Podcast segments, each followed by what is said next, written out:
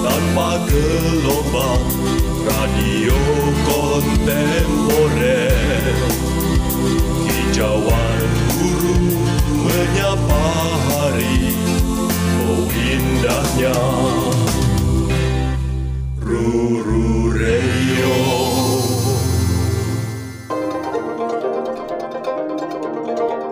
Hei, apa-apa nih? Hah? Sedang mengamati lukisan, Pak? Iya, eh, eh, itu namanya seni kontemporer, Pak. Wah, mau seni kontemporer, mau seni kompor, mau apa saja. Saya tidak peduli. Black Box Carbon mengantarkan citra dalam suara. Ruru Radio Cek cek. Balik Oke. lagi ke Black Box Carbon. Mengantarkan citra dalam suara. Barang gua bagus. Dan gua Ayu. Kita udah gila kita udah lama nggak siaran ya iya. Enggak, seminggu doang. Ah, dua minggu Oh, kali. dua minggu ya? Dua Ini minggu. kita baru datang lagi. Oh. Kenapa ya? Malas. Karena malas sepertinya. Ya, eh, ada satu dan lain hal eh, eh, terjadi lah gitu ya Mm-mm. di dua minggu terakhir. Baik. Sibuk aja kita sibuk. Sibuk aja. Ya. Emang kerjaan kita ngobrol-ngobrol doang. Mm-mm. Ya, eh, balik lagi di Black Box di hari Rabu sebelumnya kita sempat pindah jadwal ke hari Minggu, terus balik lagi ke hari Rabu. Eh, mau nyapa juga Skoyers yang ada di rumah. Halo. Halo, Selamat Skoyers. malam. Em, dan juga teman-teman yang ada di eh, Good Area School. Good School. Walaupun nggak ada di sekitar kita, seenggaknya kedengeran lah suara kita ya. Enggak, enggak, enggak bakal. sayup-sayup. sayup sayup Sayup. Ini ada apaan nih? di pojok kiri sana di pojok kanan sana Em, masih di rangkaian 100 hari jaga karsa yang sepertinya sebentar lagi udah mau selesai Ya, ya, udah eh, dua minggu lagi. betul betul Dua minggu betul lagi kan Oh, selesai. berarti kita online lagi dong setelah ini Mm-mm. Ya, semoga masih bisa daring ya. Karena kayaknya lebih lebih enak daring daripada online ya. mager kan lu dasar pemalas tripang Eh, hari ini kita kedatangan eh, seorang teman yang biasanya jadi jadi penonton diskusinya Jadi di uh, Bos Koyers di uh, Gus School ini sedang diselenggarakan pameran yang diadakan oleh teman-teman dari kolektif Grafis Suruhara dan Ya. dua kolektif dari uh, Jepang sama Malaysia. Ya. Nah, yang udah hadir bersama kita malam ini adalah salah satu wakil dari Grafis Suruhara. Halo. Halo. halo Dulu di awal-awal grafis huru hara ini udah pernah ya, udah pernah ke Black Box, tapi waktu itu Ami. Sekarang Iya. yang lagi bareng kita Padi nih, Adi di GL. Hmm, Pak Adi. Oh nama lu itu aslinya Pak Adi. Adi. Adi ada paknya. Padi bukan padi. Ya. Hmm. Eh, grafis Suruhara sebelumnya eh, ketemu sama kita tuh waktu di Ring Project ya bang? Atau sebelumnya pernah? Oh iya, oh berarti tiga kali. Oh tiga kali. Langganan. Karena eh, apa? Awal-awal cuman grafis awal-awal cuman grafis Suruhara. Jadi ngomongin Hmm. soal grafis Suruhara, terus kemarin waktu Jakarta Biennale grafis Suruhara juga ikut di eh, Ring Project. Waktu itu bareng bareng siapa ya? Forum sudut pandang. Ya, bareng forum sudut pandang.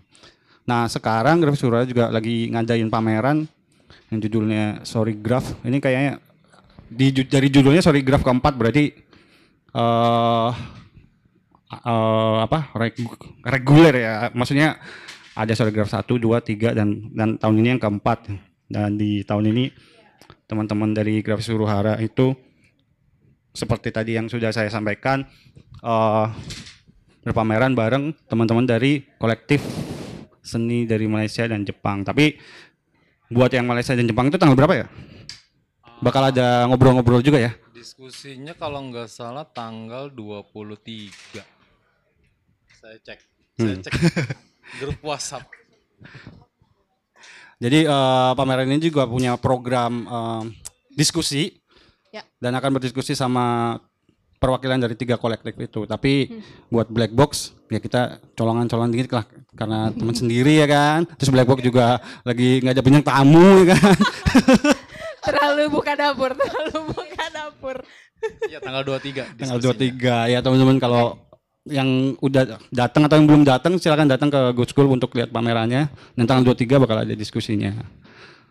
Nah, eh, pameran ini memamerkan karya-karya yang dalam bentuk postcard gitu. Kalau kalau Ring Project kemarin kan eh, ini ya temanya souvenir ya, Souvenir. cindera mata gitu. Cendera mata betul. Ayo lupa. Maaf.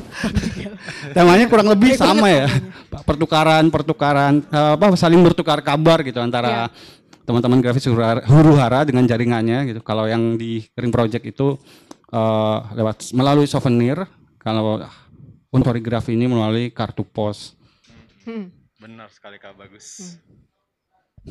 Nah ini kan sorry graph keempat ya Kak Digel. Ah, Iya betul. Mm-mm. Eh, kalau yang sempat tadi gue baca-baca tema yang kali ini kan recovery dan recovery and print gitu. Ada eh, tema besar yang diangkat yaitu recovery dan kalau misalnya gue lihat tadi mungkin ada kaitannya dengan pandemi juga.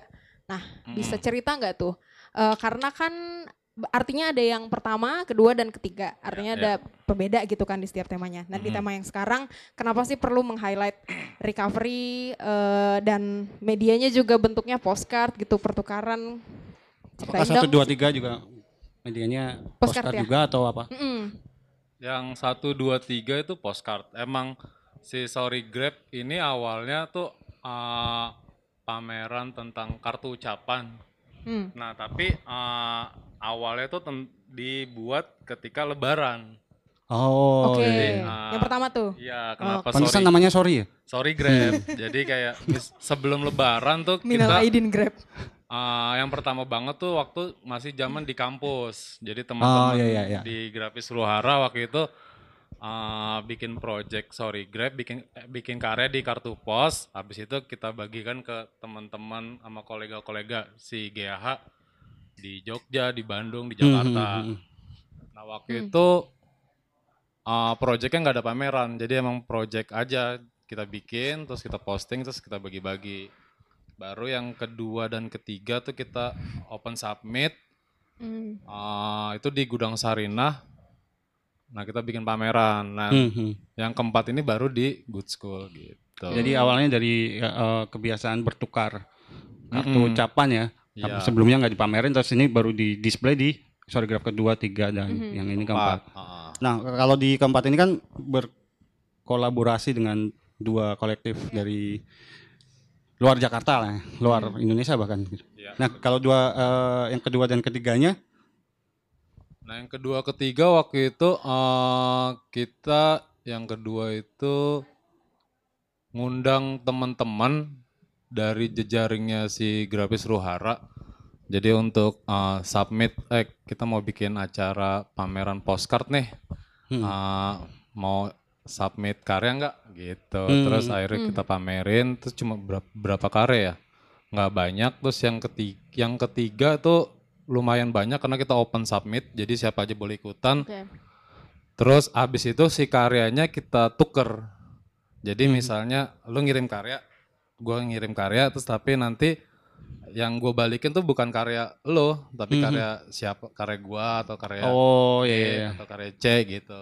kayak di Jadi sekolah tuh kalau di apa kayak tukar kado gitu ya, Benar. tukar benar. bekal gitu. Oh iya iya iya iya. gitu. Jadi si or sama orang juga bisa mengkoleksi karya teman yang lain gitu. Sebenarnya Hmm. juga Hmm.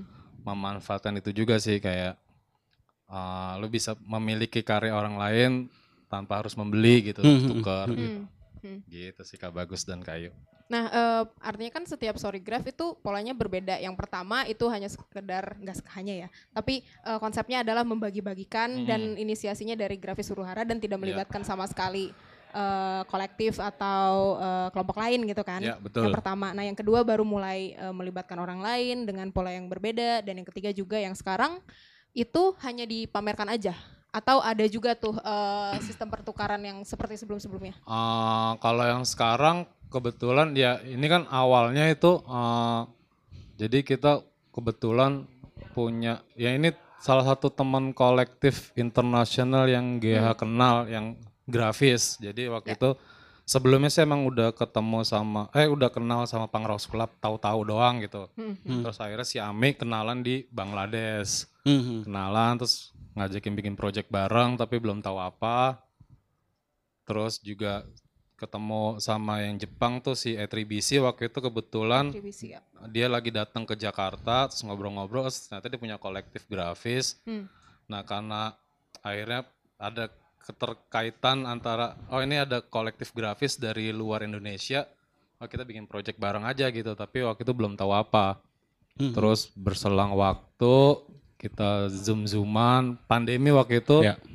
mau bikin apa akhirnya eh, ya udah akhirnya bikin project postcard. Haha. Nah ini awal tuh dari 2019 2020 kalau nggak salah. Hmm. Terus lama ya masing-masing sibuk akhirnya 2022 awal masing-masing ngirimin karya di Jepang ngirimin karya ke Indonesia, Malaysia ngirim karya Indonesia terus baru terrealisasi sekarang gitu. Nah, nantinya jadi eh, masing-masing kolektif ini ngirimin 10 karya dengan 8 edisi. Nah, 8 edisi itu nanti kita bagi. Jadi misalnya dua edisi masing-masing per kolektif itu akan mendapat mendapatkan koleksi dari misalnya GA kan ada 10 karya Ya. Dan dibuat sebanyak 8 edisi.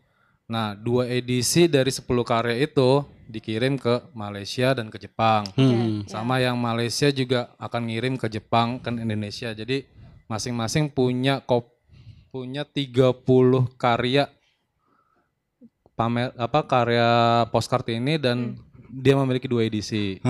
Nah, sisanya nanti kita pamerin dan kita jual Ya, gitu ya. untuk ya ngomongin sustainability gitu. Hmm. Gitu sih Kok lu ceritanya. ketawa-ketawa sih? Enggak ini, ini agak ribet ya ngomongin soal karya dan Teknis ya? edisi gitu Iya, kan. iya, iya. Betul, betul, betul. Buat koyers atau ya teman-teman yang belum belum familiar gitu dengan Ya. metode berkaryanya eh, seni grafis atau seni printmaking dalam bahasa Inggris itu kan eh, satu karya itu eh, bisa dicetak berulang kali. Nah, Ya. cetakan satu dua tiga itu namanya adalah edisi. Nah, di da- tadi seperti disampaikan nama Digel bahwa setiap satu gambar itu ada delapan gambar yang sama kan? Ya. Betul, delapan edisi ada delapan gambar yang sama.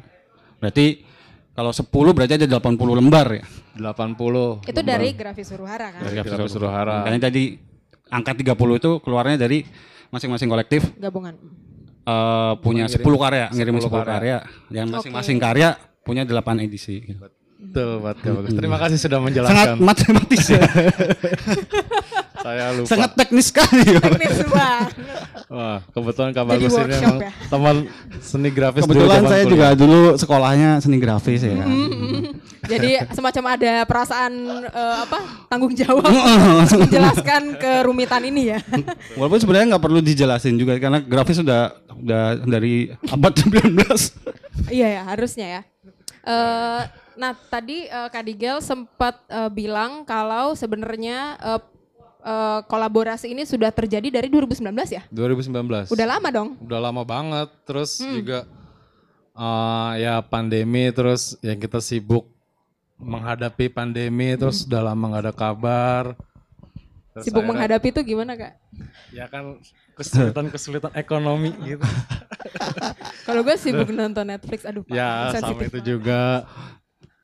Dan sibuk itu juga kan apa? GH juga terlibat di mana? Dokumenter juga kan? Ya Iya. persiapan itu juga dan dan kebetulan juga si Pangrok Sulap juga ikutan batch 4 studi kolektif. Oh. Oh, hari ya, ketemu ya. lagi ngobrol-ngobrol lagi. Ya udah hari kita laksanakan di 2022 ini Hmm, hmm. Karena kemarin. hmm, Dan rang sekalian dirangkain sama 100 hari jaga karsa. Hmm. Kebetulan pas awal-awal kita ketemu Pangrok Sulap juga di di Kasel gitu terus ngobrol-ngobrol. Wah kita lakuin aja deh secepatnya gitu. Hmm. Oh ya sebelumnya tuh harusnya ada empat kolektif dari India. Oke. Nah itu itu kenalan dari Adi Sundoro, salah satu member GAH. Tapi karena juga dia punya kesibukan yang lumayan padat, akhirnya tadinya mau ngirim eh, satu minggu sebelum pameran, tapi nggak kekejar buat shipping dan lain-lain. Akhirnya cuma tiga gitu. Nah, Berat. ya.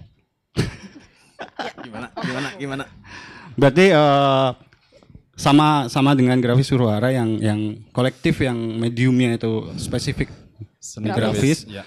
Eh, tadi apa Bang Rock Sulap sama E3BC juga itu kolektif yang mediumnya benar-benar grafis. spesifik seni grafis ya. seni Mereka grafis se- ya. mediumnya seni Ya, grafis. Cuman pengen menggaris bawah itu doang. Oke, terima kasih.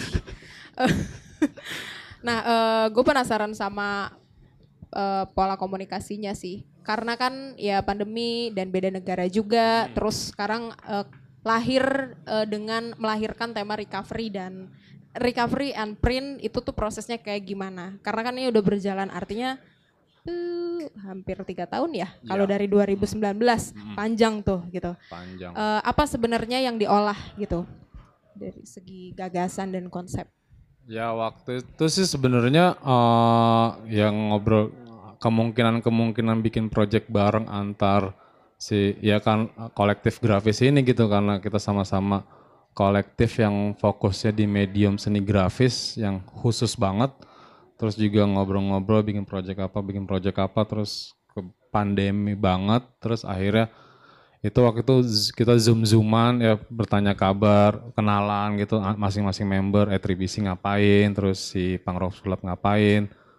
Terus kita bikin apa namanya waktu itu bikin uh, diskusi diskusi waktu itu di Zoom. Hmm. terus jadiin kita jadiin program juga.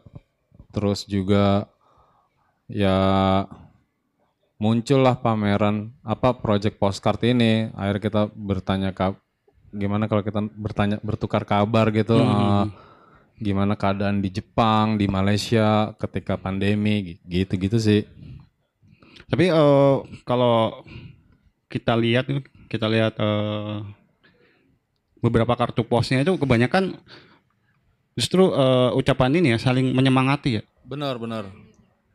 Karena emang emang kayak di ya ta- kita tahu sendiri gitu eh, ketika pandemi itu emang eh, event pameran itu langsung berhenti total terus akhirnya lari ke online terus juga teman-teman yang ngomongin kehidupan di apa namanya uh, sustainability-nya kebentur sama event-event yang berhenti seperti itu yang terus uh, akhirnya waktu itu bikin diskusi untuk mengaktifkan kembali semangat-semangat keberkaryaan gitu ketika pandemi ya itu akhirnya kebangun kebangun itu sih uh, saling support Ya, ayo ya, ya. semangat terus Itu itu eh, apa? kebentuk secara otomatis sih. Jadi nggak di, nggak dibicarakan gitu. ya langsung kayak natural aja gitu Hmm. otomatis gitu.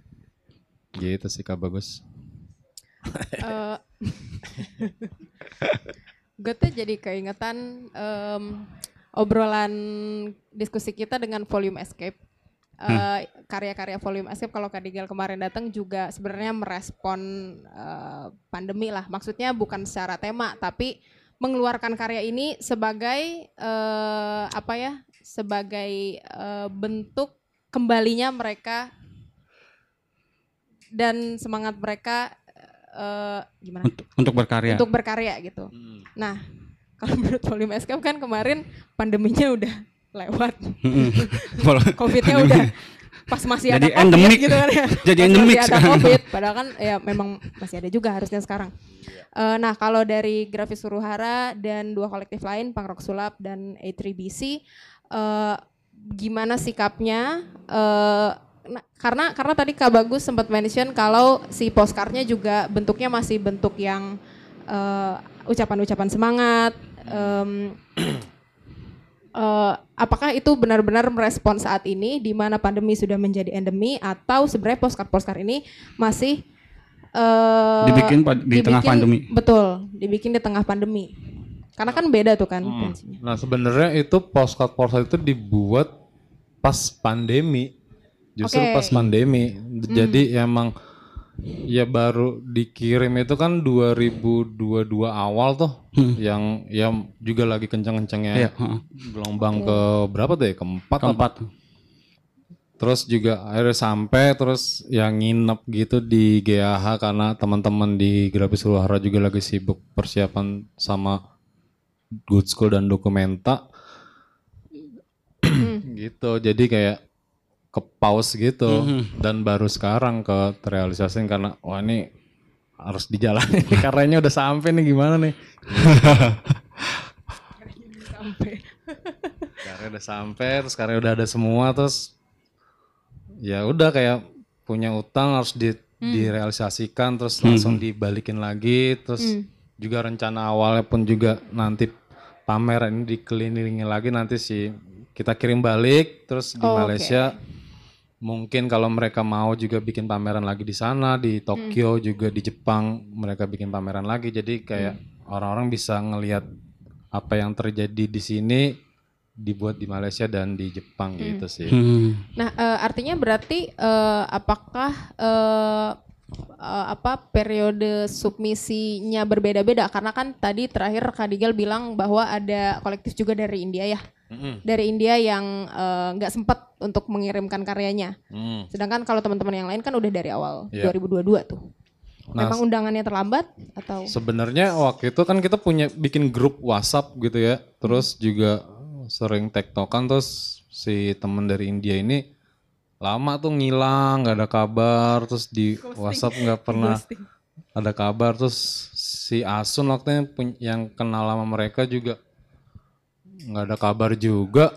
Terus sampai akhirnya ya ini udah mau jalan terus mereka baru eh iya gue mau ikutan dong mau ikutan juga gitu.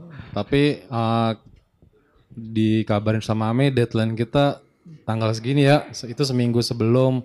Bisa nggak nyampe ke Jakarta karyanya seminggu sebelum terus oh iya gue usahain terus akhirnya ah nggak bisa juga nih karena gue lagi padat juga ah ya udah akhirnya jadinya bertiga doang Gitu. Kayaknya problem problem di India kayaknya lebih gede daripada di Kayaknya Indonesia, Malaysia sama Jepang. problem pandeminya lebih gede. Jadi mereka masih ngurusin kehidupan sehari-hari dulu tuh. kayaknya sih keras masih keras sih soalnya Nah beberapa beberapa karya gitu kalau kita ngomongin seni grafis kan ada tiga tiga tiga teknik ya. Eh, datar, saring sama dalam. Nah di pameran ini kan kebanyakan eh, cetak cetak saring dan cetak tinggi tinggi. Eh datar, saring, dalam, tinggi. Berarti ada empat. nah eh, nggak ada. Kalau gua gua sendiri yang pernah belajar seni grafis itu kan kebayangnya kalau eh, media kecil, media kecil itu lebih gampang dibikin pakai ya kalau nggak saring cetak dalam ya. Ya kan karena lebih bisa lebih detail gitu gitu. Tapi di- tapi di sini ada apa gua kelewat ya? Ada nggak sih yang bikin cetak dalam gitu? Kenapa be- eh, ba- berbagai be- beberapa karya itu lebih banyak yang pakai eh, cetak tinggi sama saring gitu? Nah, ini, ini yang juga menarik karena kebetulan dua kolektif teman kita yang dari Malaysia dan si Jepang, mereka emang berfokus ke cetak tinggi. Cetak tinggi, Cetak tinggi dan jadi yang emang explore di medium lain tuh emang si GAH. Jadi kayak GAH tuh ada cetak tinggi, ada cetak saring, ada cetak da- datar, cetak dalam tuh nggak ada. Hmm. Dalam dalam dalam nggak ada ya. Cuma saring tinggi sama datar Hmm, hmm, hmm. gitu. Emang karena yang lainnya kebetulan emang mereka fokusnya di cetak tinggi. Cetak tinggi ya. Hmm. Emang medium yang mereka mainin cetak cetak tinggi. Ya karena Jepang punya tradisi KyoE itu ya, jadi mereka lebih Iya. familiar sama Baru inget istilahnya tadi ya. Hah? Kyo, Kyo E. Enggak, Oh, udah. ya? Gue punya bajunya. Dari Uniqlo. ada, ada yang edisi KyoE. Ya, Wah ini wah itu lawas. tuh. sebut merek nih. Em, itu eh, Kak Digel eh, masih masih penasaran sama yang sorry graph pertama, kedua dan ketiga. Kalau yang pertama kan tadi untuk merespon Hari Raya Idul Fitri ya, jadi maaf-maafan. Nah kalau untuk yang kedua, yang ketiga sendiri kayak gimana? Apakah temanya selalu berubah tiap tahunnya? Em, berubah juga yang direspon karena kan masih tetap menggunakan nama sorry graph nih Mm-mm. sampai yang keempat gitu. Nah, yang kedua, ketiga pun juga itu merespon tentang Idul Fitri sebenarnya. Cuma yang keempat ini doang yang enggak merespon Idul Fitri tapi Karena nggak ada Idul Fitri di Jepang ya. Iya sih. nah tapi karena emang mediumnya kita memakai postcard, terus juga udah tiga kali kita berpameran membuat pameran postcard yang jenis sorry grab ya udah kita sekalian aja jadi sorry grab crash 4 print exchange gitu. Nah, Hmm. dan karena situasinya waktu itu emang sorry ya situasinya. ya. Sorry. Situasinya- Enggak, enggak, enggak ngerti maksudnya apa. kan lagi di tengah pandemi. Oh iya. Iya, iya. Maksudnya tetap relate ya. Jadi kayak berbela sungkawa saling saling mengirimkan bela sungkawa gitu kan kita Hmm. Saling ada di bel. Sorry di- for you, sorry for us. Sorry Ya. dengan keadaan ini. Em, nah eh, di Go School juga ada beberapa teman-teman ya yang hadir. ada teman-teman dari IKJ, ada teman-teman dari Isi dan Pasar. Jadi kalau misalnya ada yang mau bertanya eh, mengenai pameran ini, silahkan, boleh Eh, santai aja. Di luar pameran ini juga boleh kalau Hmm, mau di Di luar pameran pameran ini ini. juga boleh. Oke nanti, tidak sekarang. Nah kalau gitu artinya eh, di luar pameran ini yang aku mau tanyakan adalah eh, khususnya ke Kadigel karena tadi grafis Suruhara eh, fokusnya lebih lebih luas ya, nggak hanya di cetak tinggi atau eh, cetak bisa bisa explore ke mana aja. Juga sebenarnya biasanya Kemarin cetak ikan malah kemarin. cetak ikan. Eh, sebenarnya pun cetak dalam ta- eh, juga diproduksikan oleh grafis Suruhara gitu. Nah Iya. kalau Kadigel sendiri tuh ada fokus tertentu nggak?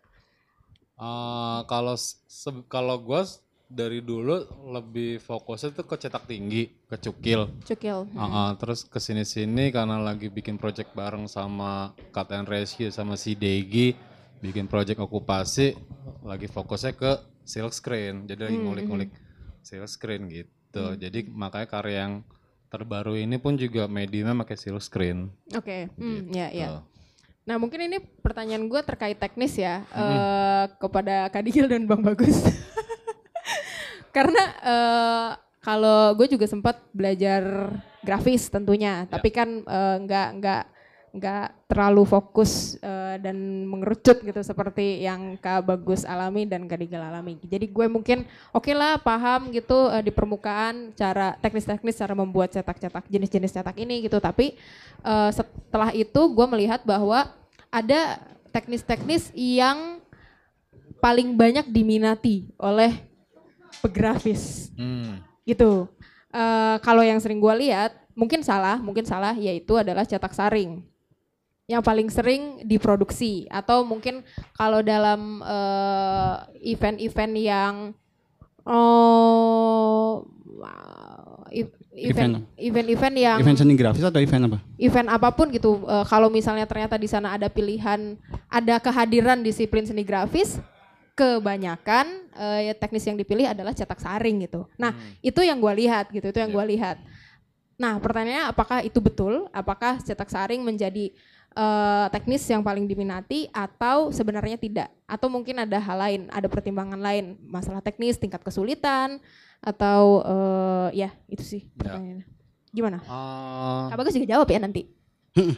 Sebenarnya kalau kebanyakan justru kalau gue ngeliatnya cetak tinggi. Iya betul. Oh gitu. Ah, ah. Woodcard Lino. Heeh, kayak Tapi tapi perlu diketahui eh, apa kita kita gua sama Jigel kan kuliahnya lebih dulu ya daripada Ayu. Mungkin emang ada perubahan yuk. Gel. ada perubahan ya. Di zaman kita kuliah mungkin cetak tinggi lebih populer. di zaman ini ya di zaman gue kuliah tuh sampai ya sekarang pun masih kayak cetak tinggi karena emang cetak tinggi kan medium paling gampang ya karena lu cuma butuh alat cukil terus eh, MDF atau lino terus lu nyetak nggak perlu pakai mesin bisa diinjak bisa Paling di ekonomis. iya paling ekonomis Eh, tanpa lu punya studio pun di rumah pun bisa dilakuin gitu Hmm. sedangkan kalau cetak saring karena juga industri fashion banyak menggunakan Iya. cetak saring dan Hmm. banyak Sablon. vendor-vendor sablon mungkin juga beberapa seniman yang punya karya terus ah ngelempar ke ah, vendor-vendor sablon jadi juga banyak juga jadi emang dua itu cukup cukup lumayan favorit sebenarnya Ya. Dibanding cetak dalam dan cetak datar karena kalau cetak dalam tuh lu butuh mesin terus Hmm. teknisnya yang yang apa yang ribet yang pakai kimia terus Ya. juga perlu harus Ya. mesin ditambah lagi kalau cetak datar terutama lito batu Nah, cuma ada di Bandung Mm, mm, mm. nah di GH paling anak-anak nguliknya alternatif yang pakai kitchen lito jadi alat-alat dapur yang nggak perlu pakai mesin lito tapi bisa di- dicetak pakai mesin press biasa yang ada di studio Ya. gitu Eh, s- cetak datar itu selain lito apa ya? Ops, mesin offset, Offset itu juga cetak cetak. datar. Oke, oke. Nah, eh, ya itu karena em, kalau misalnya gua kan lihatnya di permukaan aja ya. Eh, Hmm. misalnya ada acara eh, musik gitu, terus ada booth eh, Grafmur yang dipilih umumnya cetak saring gitu Cetak kan. saring, karena ya. tinggal sat, sat, sat gitu di venue Iya, gitu. iya. Mungkin eh, Nah, gua kira justru cetak saring itu yang paling praktis gitu secara produksi, tapi ternyata enggak kan. Ternyata dari material, dari Iya. teknis. Nah, itu yang bikin gue penasaran. Kalau di venue venue kayak apa eh, festival musik misalnya gitu. Kenapa cetak saring? Karena itu lebih industrial ya. Lebih industrial. Lebih Heeh. industrial. Jadi dan kayak- dicetaknya di kaos terus lebih awet gitu gambarnya. Dan gambarnya lebih lebih apa? Perubahan gambar desain sama eh, cetakannya itu nggak terlalu jauh gitu. Beda Iya, sama Konsisten. misalnya eh, eh, cetak cetak tinggi gitu kan yang harus digambar lagi. Eh kalaupun nggak digambar lagi dicukil pakai tangan gitu kan. Mhm.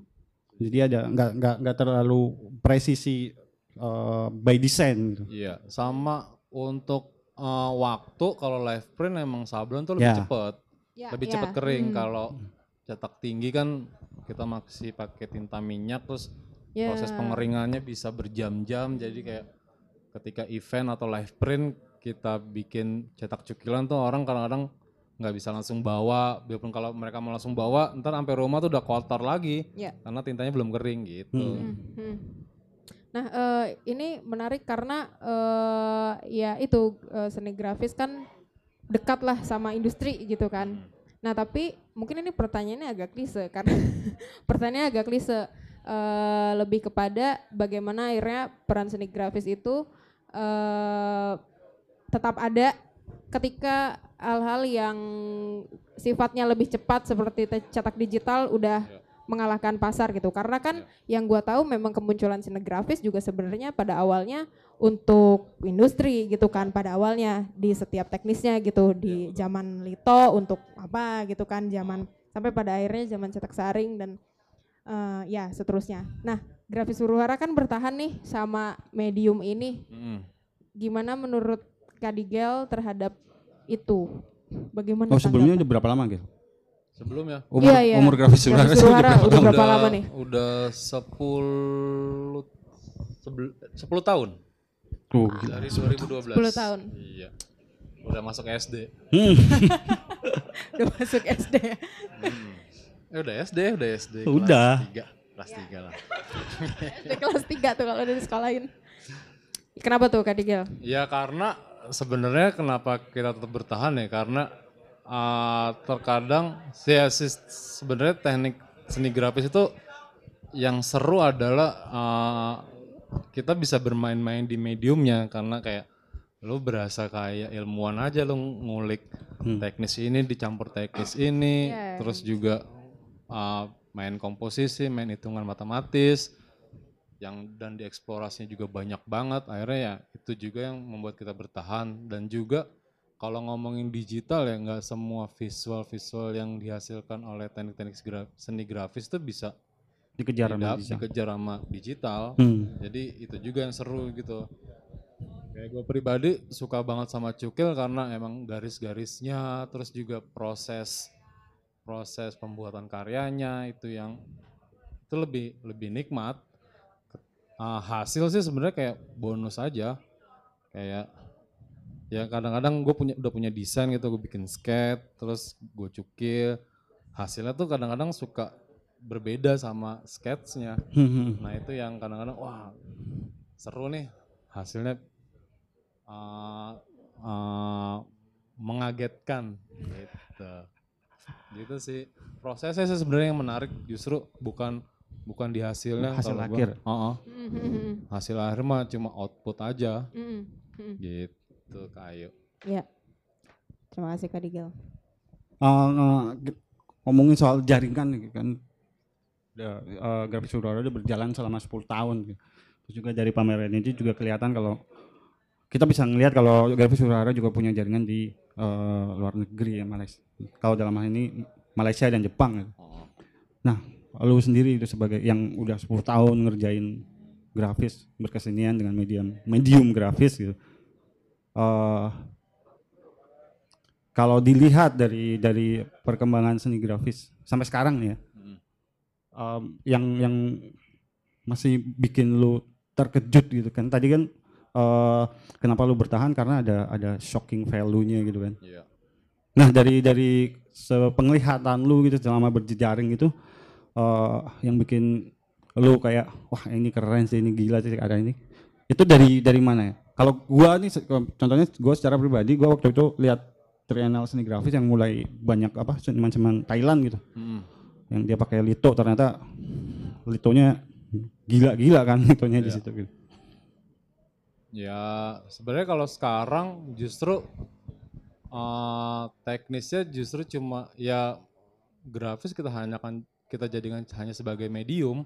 Jadi ya eh, bagaimana sih sen- justru malah yang menarik adalah bagaimana proses si seni grafis ini didistribusikan gitu kayak Ya ya. yang ngomongin aspek kehidupan gitu wah, semua orang tuh sebenarnya mengalami grafis kayak dari iklan yang lo lihat di pinggir jalan itu kan Hmm, grafis terpapar sama grafis.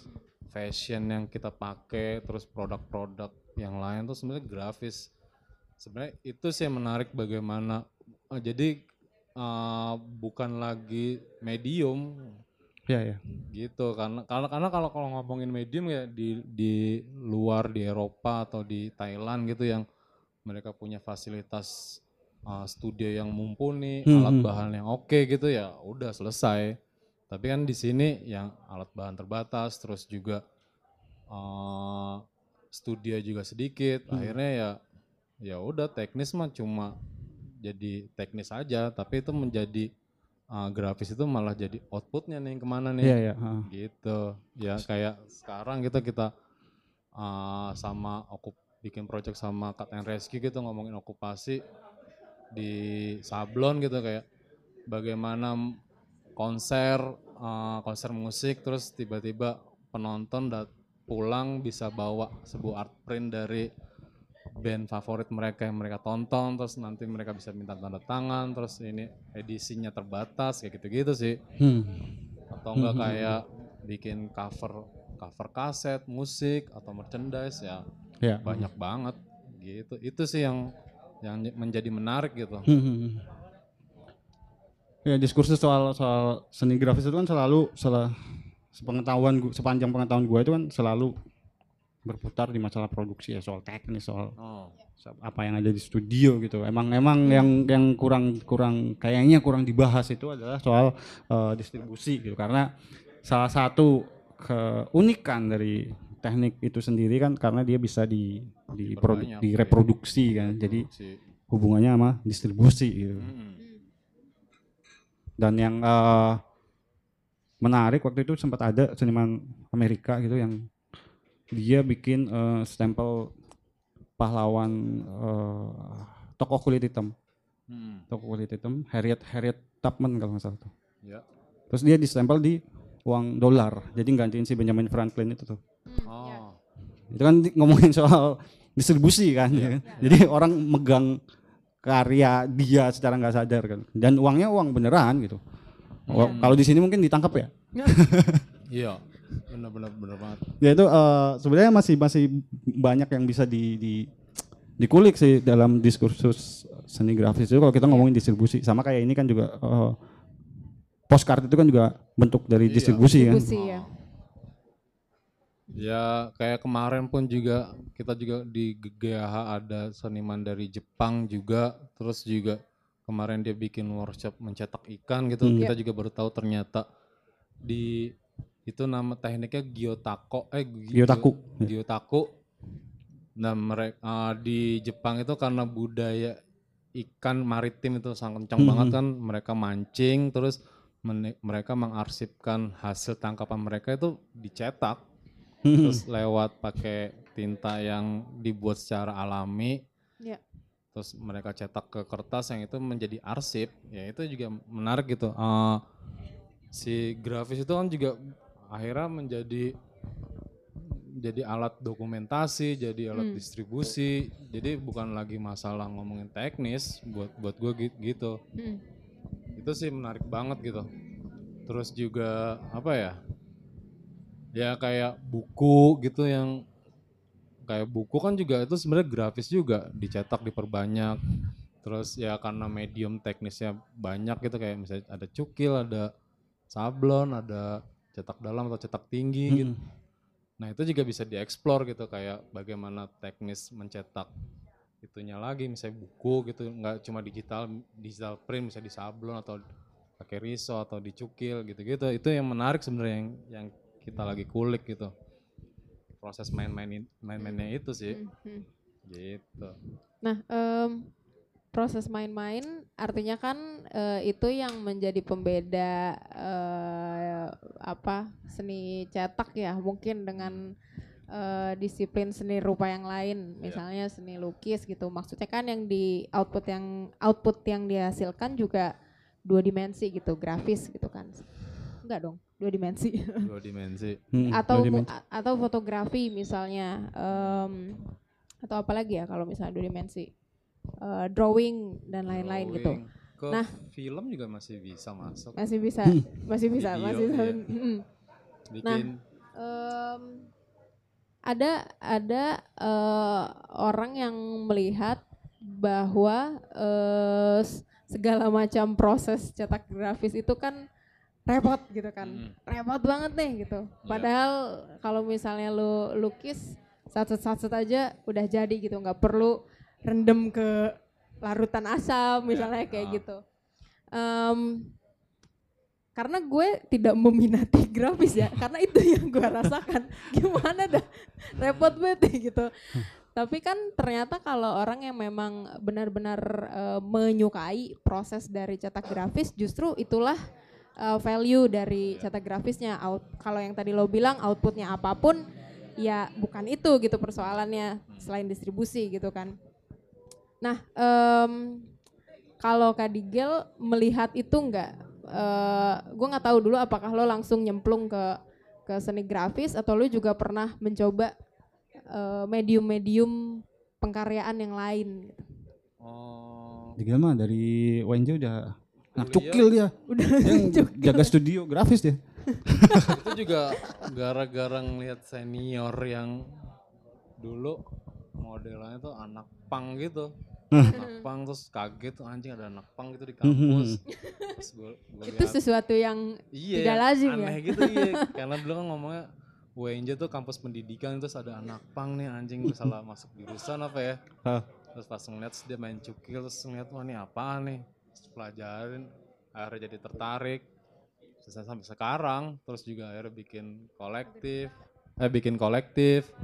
Karena ya salah satunya adalah alat bahan yang ternyata dulu mikirnya murah terus ternyata kompleks banget gitu akhirnya kita eh patungan beli tinta yuk beli kertas beli MDF gitu Hmm. akhirnya karena sama-sama satu, satu visi satu misi sering patungan bareng ya akhirnya jadi kayak GAH terus Hmm. juga ya di kampus nggak punya studio akhirnya lulus terus nggak diajak gabung ke gudang Sarina punya studio kita bikin terus bisa ngundang teman-teman kampus yang udah lulus nggak punya studio bisa main kayak gitu-gitu sih. Ya itu juga salah satu gue pikir eh, daya tarik si seni grafis juga ya karena ya nggak ngomongin tentang hasil hasilnya tapi prosesnya proses itunya tuh yang yang yang menarik. Gimana terbangun eh, kolektif di dari satu medium teknis grafis Hmm. gitu yang semangatnya bisa sampai sekarang Hmm. kayak gitu sih yuk Nah terus eh, ini lagi nih satu persoalan tadi juga Kak Digel pernah bilang eh sempat bilang kalau em, material ya material grafis di Indonesia tuh mungkin nggak sebanyak di kompor, di negara-negara lain gitu di Eropa Iya. gitu terbatas. eh gue pun merasakan itu kayaknya susah Iya. banget cari apa gue lupa eh tinta untuk itu yang dari minyak cemani Hmm, kayaknya susah banget tuh tinta offset. Tinta Heeh, offset. tinta offset susah Oh. banget. Nah, itu baru urusan tinta. Nah, sekarang yang paling jelas eh, dibutuhkan adalah mesin cetak misalnya gitu Mesin untuk teknis-teknis tertentu. Oh.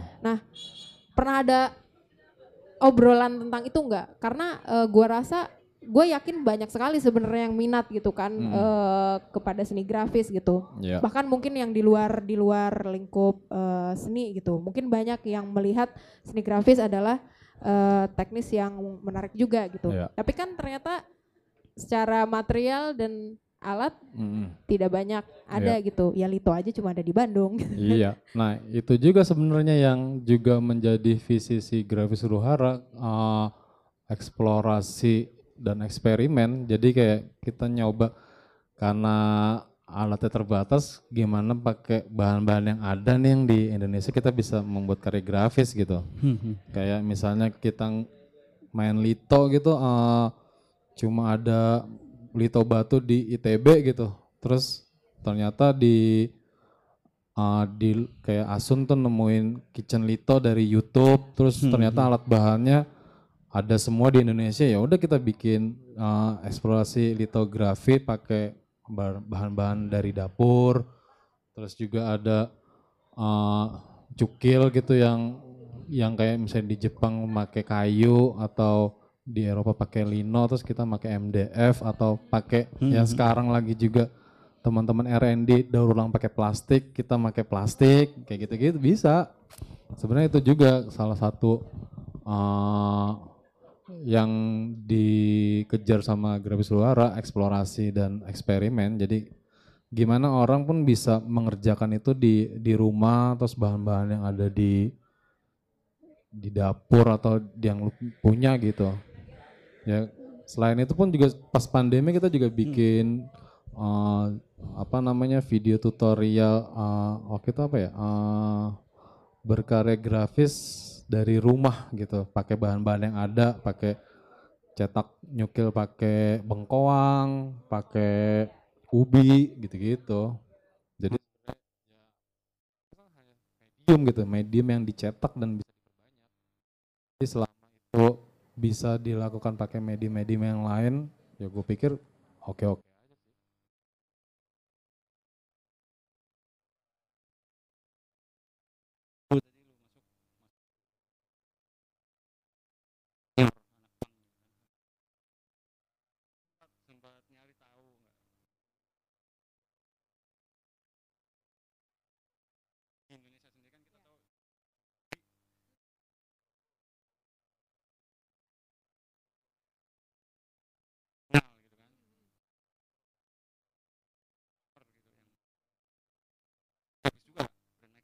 Jauh-jauh ini pangrok sulap.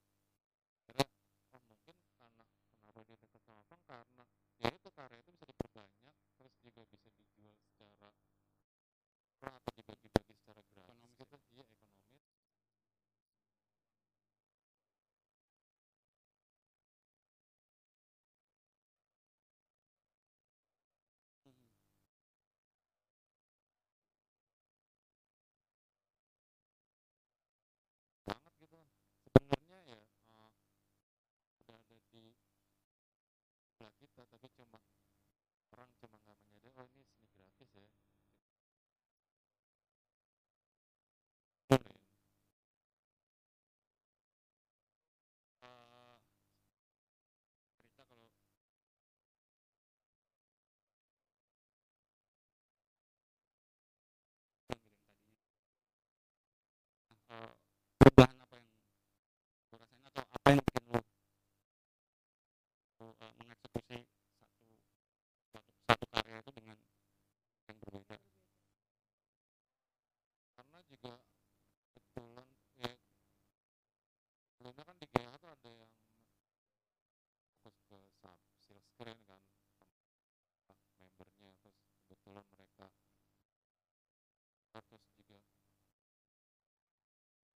gitu terus kan ya akhirnya akhirnya gue belajar sablon terus juga nah, belajar lagi sih sebenarnya dulu mah kan waktu kuliah pernah melakukan hmm. aja ke medium-medium yang plastik kepat gitu Jadi, terus juga karena selain itu juga karena gue juga membuat ilustrasi juga sih Ah, terus hmm, kadang visual gue kan kayak yang ya kalau dicukil tuh kurang dapat gitu kan Ini kalau di sablon tuh lebih lebih mendekati gitu sih akhirnya kayak udah jodoh aja Mhm. tuh Nah, kebetulan gua eh, kenal gitu sama gaya visual lu gitu yang ada eh, bentuk-bentuk figur-figur orang itu kan. Mm-mm. Dan itu kan lu temuin pas lu nukil ya. ya Apa yang buat lu mempertahankan itu ketika lu pindah pindah teknik gitu. Karena di sini kayaknya dibikin pakai sablon ya itu. ini. Ya, ah, ah. Ah, ya sebenarnya karakter itu justru malah gue dapat di ketika gue ngajar PPL jadi lagi jaga Ah. piket terus gue nemuin karakter itu pas nyoret nyoret PPL tuh men- kayak lu kuliah kerja nyata gitu lo praktek oh, magang oke, gitu oke. tapi Lu karena kita praktek Kalau di KJ. Ya? Mm-mm, karena Iya, kita iya. pendidikan kita prakteknya di sekolah terus nyoret nyoret terus nemu karakter ini wah seru juga nih karena sebelumnya gua sempet vakum bikin karakter itu sama enam bulan Hmm. karena ya masalah itu masalah kan dulu sebelumnya basicnya realis kan bikin orang bikin muka terus juga eh, kebentur masalah religi gitu yang nggak boleh Hmm. menggambar manusia Oh, lu sempat kebentur itu juga. ya? kebentur itu juga Enam bulan. karena nemu artikel yang hadis-hadis yang wah. Oh. terus menggoyahkan hati. Terus akhirnya nemu karakter itu wah ini bukan bukan manusia nih karakter ilusi gitu. Terus akhirnya Mhm. visual itu gue terapin di karya Bukil dan kebetulan karya ini ada di Good School juga yang Mhm, gede ini iya. yang di atas. Nah itu per- pertama yang gue pakai di Cukil. Eksplorasi lagi terus gue coba uh, mural ke ilustrasi terus juga masih enak dimain-mainin ya udah akhirnya jadi fleksibel jadi nggak akhirnya jadi nggak terpaku ke satu medium ke Cukil doang Hmm, bisa hmm, gua, hmm, ya, hmm. ke sablon ke Hmm. apa pun Gua menangkap pertanyaan Kak Bagus mungkin kaitannya dengan sifat yang dihasilkan dari teknis cukil. Ada Hmm. sudut tajam misalnya kayak Oh. gitu. Nah, ketika itu dipindah medium kan mungkin itu bisa jadi hilang. Atau lo Hmm. memang mem- mempertahankan eh, sifat itu gitu. Nah, eh, si masih itu di, di ilustrasi gitu garis-garis yang gue pakai justru malah pakai. karakter cukil, garis-garis tajam yang Mhm. lancip gitu-gitu yang tapi yang nggak nggak banyak jadi cuma aksen. Masih ke bawah sih sebenarnya ke dari Ya. karena emang udah tahunan main cukil terus gue pindah ke ilustrasi ada terus ke mural terus main ke sablon masih eksplorasi visualnya aja yang dimainin sih Gua penasaran karena lo eh, berangkat dari sekolah yang sekolah pendidikan gitu kan. Eh, terus tadi ada ada fenomena juga bahwa jarang sekali melihat pang gitu kan di di kampus pendidikan Hmm. terus mainnya cukil. Eh, tapi gue Anakmu itu tidak berpendidikan.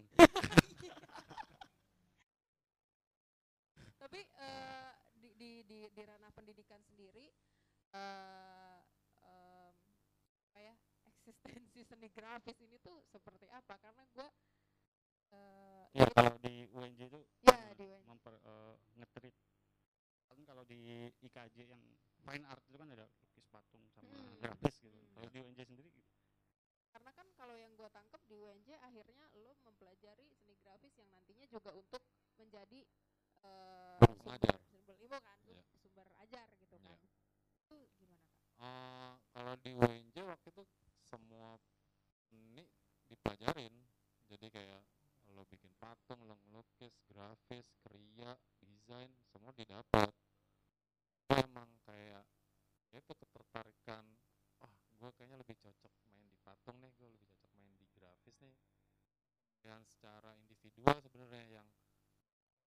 ke tugas akhir gitu ke sini sih makin dikit ya yang main grafis karena juga emang studionya pun juga udah nggak mumpuni dan dengar-dengar juga dosen grafis di UNJ pun juga udah nggak ada. Jadi kayak udah nggak eh, nggak ada lagi tuh yang mainin yang banyak yang tertarik gitu. Ham- mungkin hilang ya sekarang ya?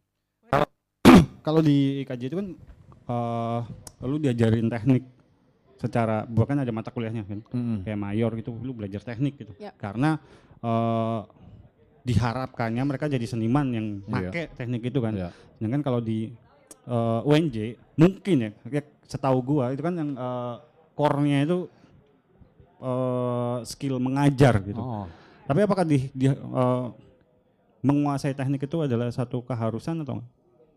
Kalau di UNJ sih nggak nggak terlalu yang penting lo tahu dasarnya Ah, tahu iya, basicnya iya. aja Hmm. dan itu juga yang membentuk si GAH juga kan karena emang akhirnya kita lulusan UNJ akhirnya si kolektif ini pun selain ngomongin tentang keseni rupan kita juga ngomongin tentang pendidikan bagaimana si uh, medium grafis ini bisa terdistribusikan ke orang-orang yang pengen tahu pengen belajar makanya kita sering bikin workshop Hmm. bi- ngeluarin uh, video tutorial, bikin komik tutorial kayak gitu-gitu karena core-nya tuh masih masih dari situ masih kita lulusan pendidikan. Jadi bagaimana Mhm. si apa yang kita mainin nih, apa yang kita eksplorasi dan eksperimen ini bisa kita distribusikan ke Hmm. orang-orang gitu.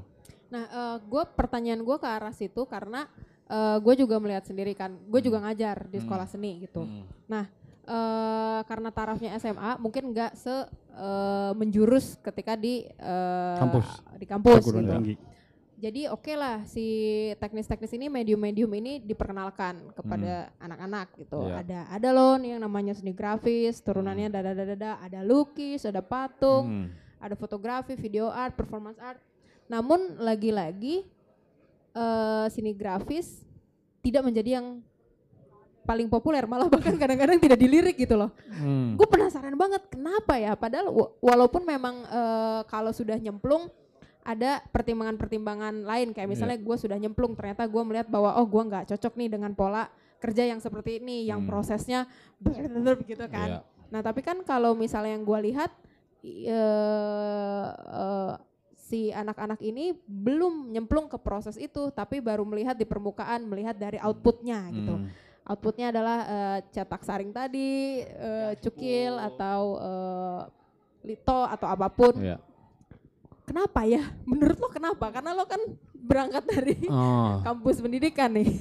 Karena mungkin ya, mungkin kar- eh, kebanyakan ya seni grafis itu masih ngomongin tentang teknis, masih ngomongin medium, tapi Oke. nggak nggak ngomongin di baliknya kan. Misalnya si si grafis ini bisa dibuat seperti ini loh, bisa di bisa lu ngomongin tentang fotografi gitu, eh, lu foto terus lu cetak, lu nggak perlu lagi nyetak di digital lo, lu bisa nyetak pakai sablon, lu bisa cetak kayak gitu-gitunya sih yang yang apa namanya eh, apa sih istilahnya eh, kolaborasi-kolaborasi sama medium-medium lain terus misalnya kayak ngomongin tentang arsitek gitu lo bisa buat blueprint pakai teknik grafis lo kayak gitu-gitunya atau enggak kayak lo misalnya punya usaha distro terus eh, lo pengen buka usaha fashion distro atau fashion gitu terus eh, lo bisa pakai teknik grafis lo sablon kayak dicukil kayak lo bisa repetisi lo bisa diulang-ulang kayak gitu-gitunya sih sebenarnya.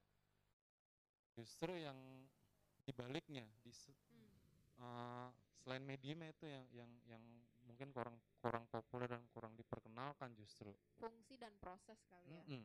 karena masih sebatas teknis aja ya kayak kita tahu di di grafis di Indonesia pun juga masih sebatas Ya, ya. teknis kan Hmm. Ya, eh, itu itu yang jadi apa? menjadi problem Mm-mm.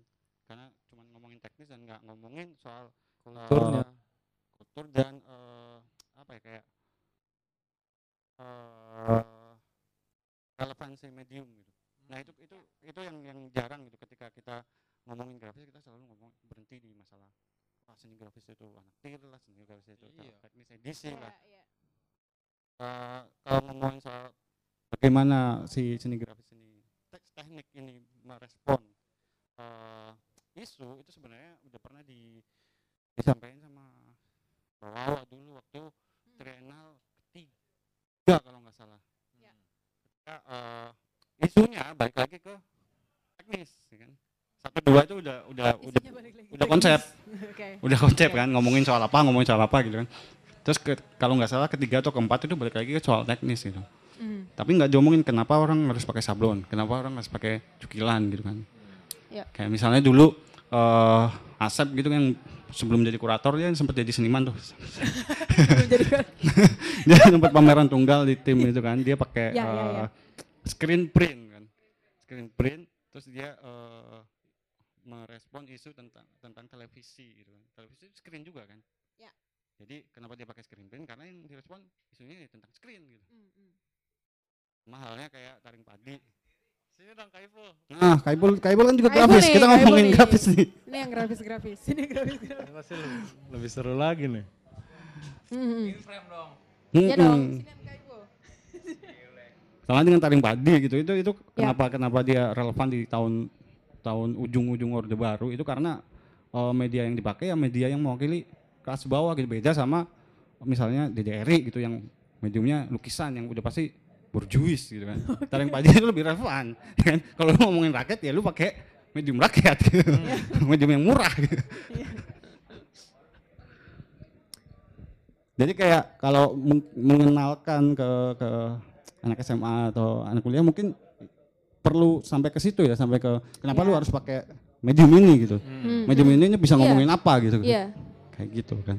Karena ya, itu kan yang gue lihat kenapa akhirnya ada seni yang populer dan tidak. Karena sebenarnya bukan karena bukan bukan eh, dari dari bukan berdasarkan pilihan atas si orang yang disodorkan pilihan-pilihan ini gitu. Tapi memang ada ada ketimpangan em, pengenalan dis- iya. Pengenalan terhadap medium-medium ini. Gitu loh ya ya oke terima kasih kak bagus pemaparan pengen sih nanya ke kak Ipul Ya salah satu eh, yang bikin gua masuk grafis dan terus milih kayak Digal kan milih cukil ya sebagai sebagai medium Ah. berkarya utamanya gitu kan. Gua juga waktu itu waktu kuliah itu juga milih cukil itu karena ngeliat Jaipul. karena ngeliat karya Jaipul. cerita dong kak Ipul Ngomongin grafis pengalamannya aja. bergrafis ngomongin grafis aja ngalor ngidul grafis lo kenapa masih setia sama seni grafis Kenapa ya? Masih dong. Masih, dia masih nyablon. Masih nyablon. Apa tadi? Ya karena banyak kejutan-kejutannya grafis. Oh iya, nggak? Dari Ah. dari desain ke ke apa medium akhirnya itu pasti ada Iya. hal yang tak terduga gitu. ya. tak tak tak terduga dari dari awal pengen bikin apa terus mulai dari ini deh mulai kalau gue mulai dari nyari bahannya gitu misalnya Ah, ah, nyari nyari buku ya gitu ah. buku-buku lama kalau gue biasa kan Ya, ya, itu ah. itu udah nggak tak terduga juga gitu maksudnya kayak kayak udah nemunya udah halamannya udah hancur ke mana-mana nggak ada covernya itu bagian dari satu yang tak terduga juga misalnya kayak kayak jadi kalau kalau misalnya gua ngambil satu image dari buku itu terus itu udah udah nggak utuh gitu. Mhm. terus kenapa hasilnya harus utuh atau rapi gitu misalnya? Hmm. ini, ini aja sumber aja udah udah gue nemuin berantakan misalnya. Udah udah udah udah lecek udah ada yang sobek gitu. Ya udah itu yang yang gua mainkan. Dari dari awal dari situ terus eh, karena apa banyaknya hal-hal yang aneh atau enggak enggak apa lu bisa bisa apa kayak misalnya habis nyablon gitu terus tadinya image-nya yang apa panduannya begini terus Hmm. di sablon beda Berubah, gitu jadi ha. wah ini malah berubah. bagusan jadi dari dari daripada yang pengen dibikin sesuai sama contohnya gitu Hmm. kayak gitu ya udah ini aja deh yang dipamerin kayak gitu Mhm. maksudnya Nah pas gua masuk masuk studio Grafmur tuh di KJ eh lu kan masih nyukil tuh Gus. Eh, Pul. Iya, nyukil. Dan eh gue mah diri gue sendiri. masih nyukil itu terus pas lagi ada eh, workshop sama si Marianto juga sih. Si Marianto tuh juga lu Iya, ikut kan? Digel ikutan. Gue nggak ikut tuh malah. Ah. Terus apa yang bikin lu akhirnya sekarang lebih lebih jatuh apa yang bikin lu jatuh cinta sama sablon gitu? Hmm. Dari cukil ke sablon. Mm yang bikin teresno. Sebenarnya gue masih nyukil juga lagi. Cukil tuh eh masih nyukil karena kan kemarin bikin karya cukilan juga tuh yang dari Lino gitu. Tapi kenapa suka sablon ya itu tadi karena bisa bisa diolahnya lebih kali ya kalau kalau gue ngeliatnya. Dan lu Dari- menikmati nyari-nyari gambar yang Iya. pakai buat dari- negatifnya ya. iya dari d- dari foto dari dari apa foto dari teks gitu Ah, kan dari kalau majalah. itu kan cetak ya maksudnya Mhm. dari dari apa stensil ya jatuhnya kalau kalau itu kan eh, kalau dari, dari pakai buku mau. Ah. buku kan juga misalnya kalau dibilang stensil karena dari stensil kan mesin stensil kalau yang kalau screen kan yang nerima tinta yang bolong itu namanya stensil sebenarnya ya kan. Eh, ya yang yang mau- bagian itu kan stensil tuh Iya. Nah itu maksudnya bisa bisa bisa diekspor di situnya tuh Mhm. mulai mulai dari yang dot-dot kecil titik cluster gitu ya Ya, itu kan menarik tuh kalau kalau walaupun bisa juga di apa diadaptasi di cukil ya cuman kan Nah ini ya gimana Ampun. kalau- apa? Ampun. Oh, Kecil-kecil iya. dari Sekarang kendor. ada tuh efek-efek yang gitu kan Hmm. di di komputer dulu dibikin raster atau yang garis-garis. Ya, ya, ya. Terus di, di- kalau mau dicukil Ngikutin garisnya. di sablon dulu kan. Iya. Mhm. Heeh, baru diituin tuh. Tuh Hmm. Dua kali lagi tuh kerja tuh. Itu menarik juga tuh. Ta- Tapi Hmm. lebih lebih suka sablon ya karena bisa di terutama di ini ya dimainin dari warnanya bisa lebih banyak walaupun cukil juga bisa gitu. Tapi kalau kalau sablon ya bisa ini banget lah maksudnya. Lebih efisien lah secara waktu dan Iya, iya mesin Biaya. mesin mesin banget kalau Ah. sablon tuh. Oh, Sama wow. ada karakter-karakter Iya. yang nggak bisa didapat sama cukil di sablon. Ya kayak efek raster. Iya, efek, ya, ya. efek efek efek ini apa screen screen bocor dikit ya, Mm-mm. nembus. iya, kayak kayak kayak gitu tuh yang screennya nggak nggak nggak sempurna abdruknya gitu, ada yang mampet terus ada yang bocor dikit-dikit terus pas di sablon udah ngikut aja di situ. Nah itu kan menarik banget tuh sebenarnya. Wa- Walaupun walaupun jadi kayak apa dibilangnya kayak ah ini gagal nih tapi ya udah nggak apa-apa emang emang begitu gitu. Nah, nah pas lo ngomong gagal gitu, gue jadi recall kan, jadi throwback nih masa-masa gue sekolah dan berkutat sama kegagalan-kegagalan dalam pembuatan eh, apa seni cetak. Eh, kalau di kalau yang gue kalau pengalaman gue eh, dulu tuh ada standarnya nih mana seni grafis yang betul yang yang benar dan salah gitu. Tapi tadi ternyata dari Kak Digel dan dari Kak eh, Ipul juga bilang kalau justru menariknya seni cetak itu ketika ada eh, apa ada elemen kejutan gitu setelah itu. Artinya kan justru yang menarik si ketidakkonsistenan itu ya. Atau ada ada ada ada yang tidak konsisten di situ, ada yang keluar gitu dari yang harusnya sama. Nah itu gimana ya? Gue jadi bingung.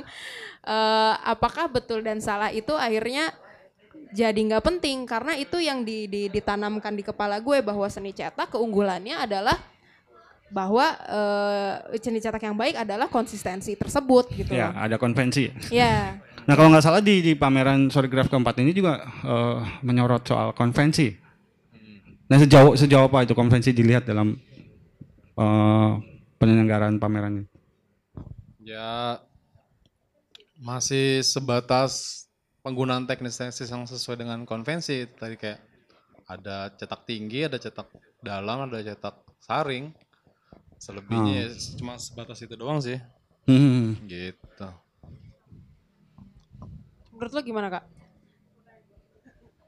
Ya itu kalau kalau emang dulu di akademis ya pasti diajarinnya awalnya emang harus gitu kan sebenarnya. Hmm. Eh, sesuai yang emang mereka ini ya kurikulum harus Ya. rapi bersih karena ya ya nggak apa-apa itu emang emang emang perlu kayak gitu sebenarnya tahu tahu emang ya Ilmu, ya, namanya ilmu harus ilmu. saklek. Heeh, heeh, benar. Gua gua juga kayak gitu dulu. Malah di, diajarin suruh ngeblok dulu lagi nyablon.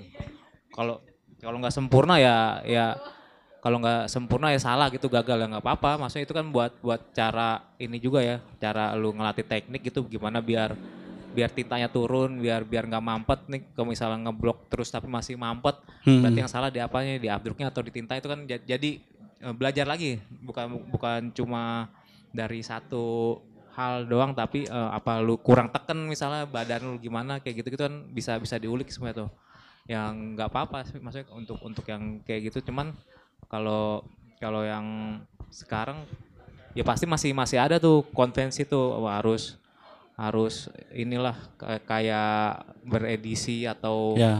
eh, semakin banyak semakin eks- eksklusif gitu Hmm. kan tapi kan eh, apa kadang-kadang untuk untuk hal-hal yang kayak gitu nyetak misalnya nyetak satu pun ya juga nggak apa-apa gitu maksudnya Hmm. karya jadi print. karya grafis juga Mang- ma- jadi kayak kayak apa ya kalau kalau gue kemarin pas pameran itu gue nggak nggak pernah nulis teknisnya tuh misalnya yang paling kiri Eh. sa- satu prima screen printing misalnya langsung aja gue tulis nama gue gitu Heeh. nama sama tahun udah maksudnya itu ya nggak tahu kalau itu dilihatnya sebagai gue sih dilihat sebagai karya seni rupa aja tapi tekniknya sablon Hmm, gitu hmm, hmm. Iya. iya mendingan mendingan kayak gitu ya maksudnya kalau Iya, kemarin tuh iya. se- semuanya tuh yang pas pameran di sini nggak ada nulis data teknis Hmm, tapi hmm, hmm. langsung tanda tangan sama tahun ya ini karya seni rupa bukan karya Bukan pameran grafis ya. Heeh, heeh.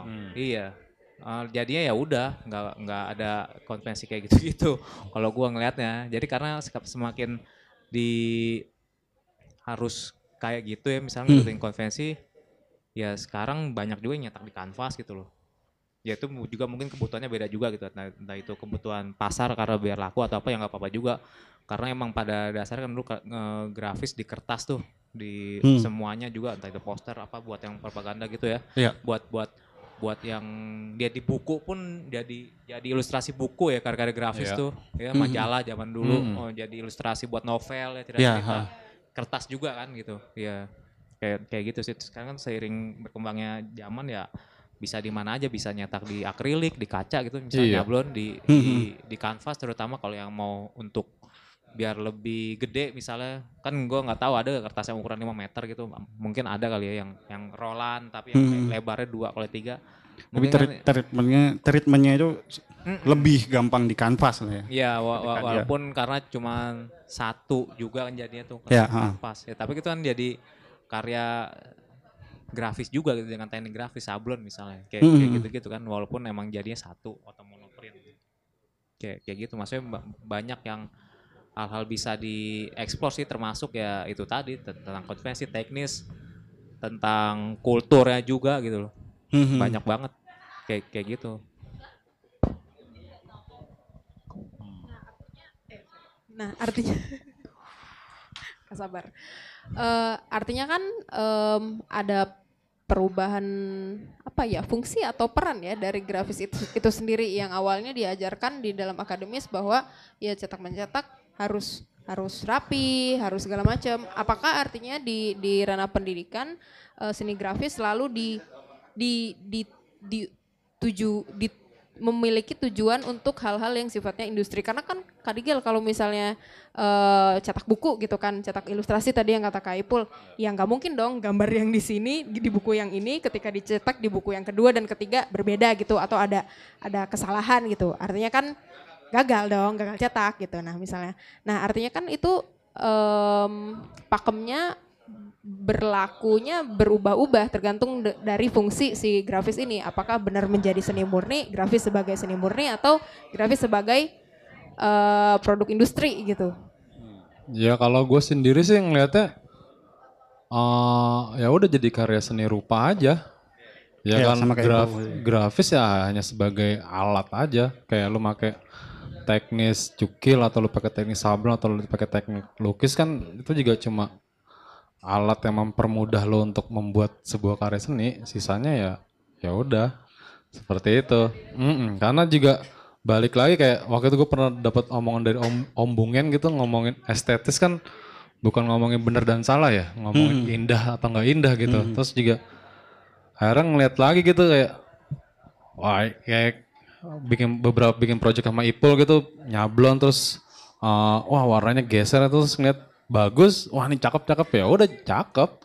Bukan bukan ini jadinya oh ini salah nih. Enggak jadi ngeliat ini bagus ini jelek ya udah. Ya ini yang kita pakai ya ini nggak kita pakai. Bukan gara-gara ini salah cetak atau ini bener gitu. Cuma ini milihnya ini bagus ini enggak gitu.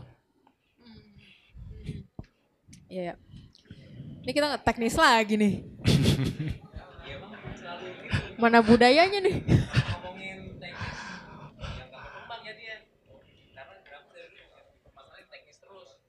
Ya, heeh.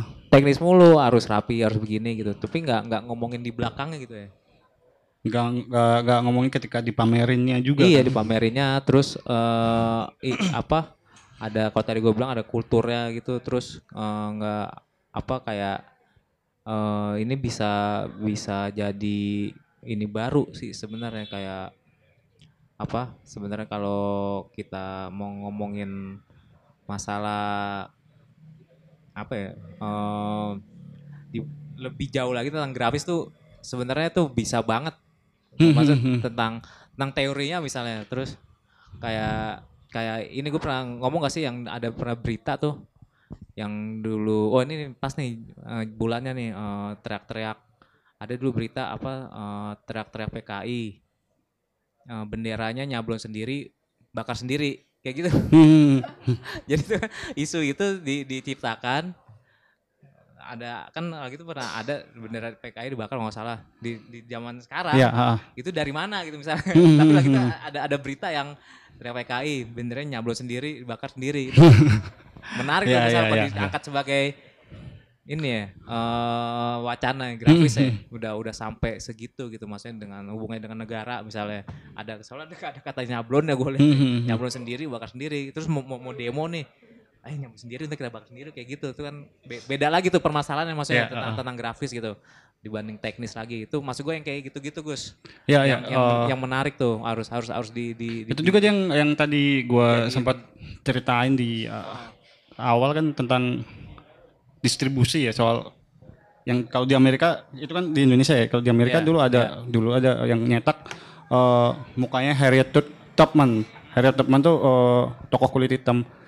Nyetak di uh, gantiin mukanya Benjamin Franklin di duit beneran. Oh, iya. itu kan juga grafis juga kan. Hmm, iya.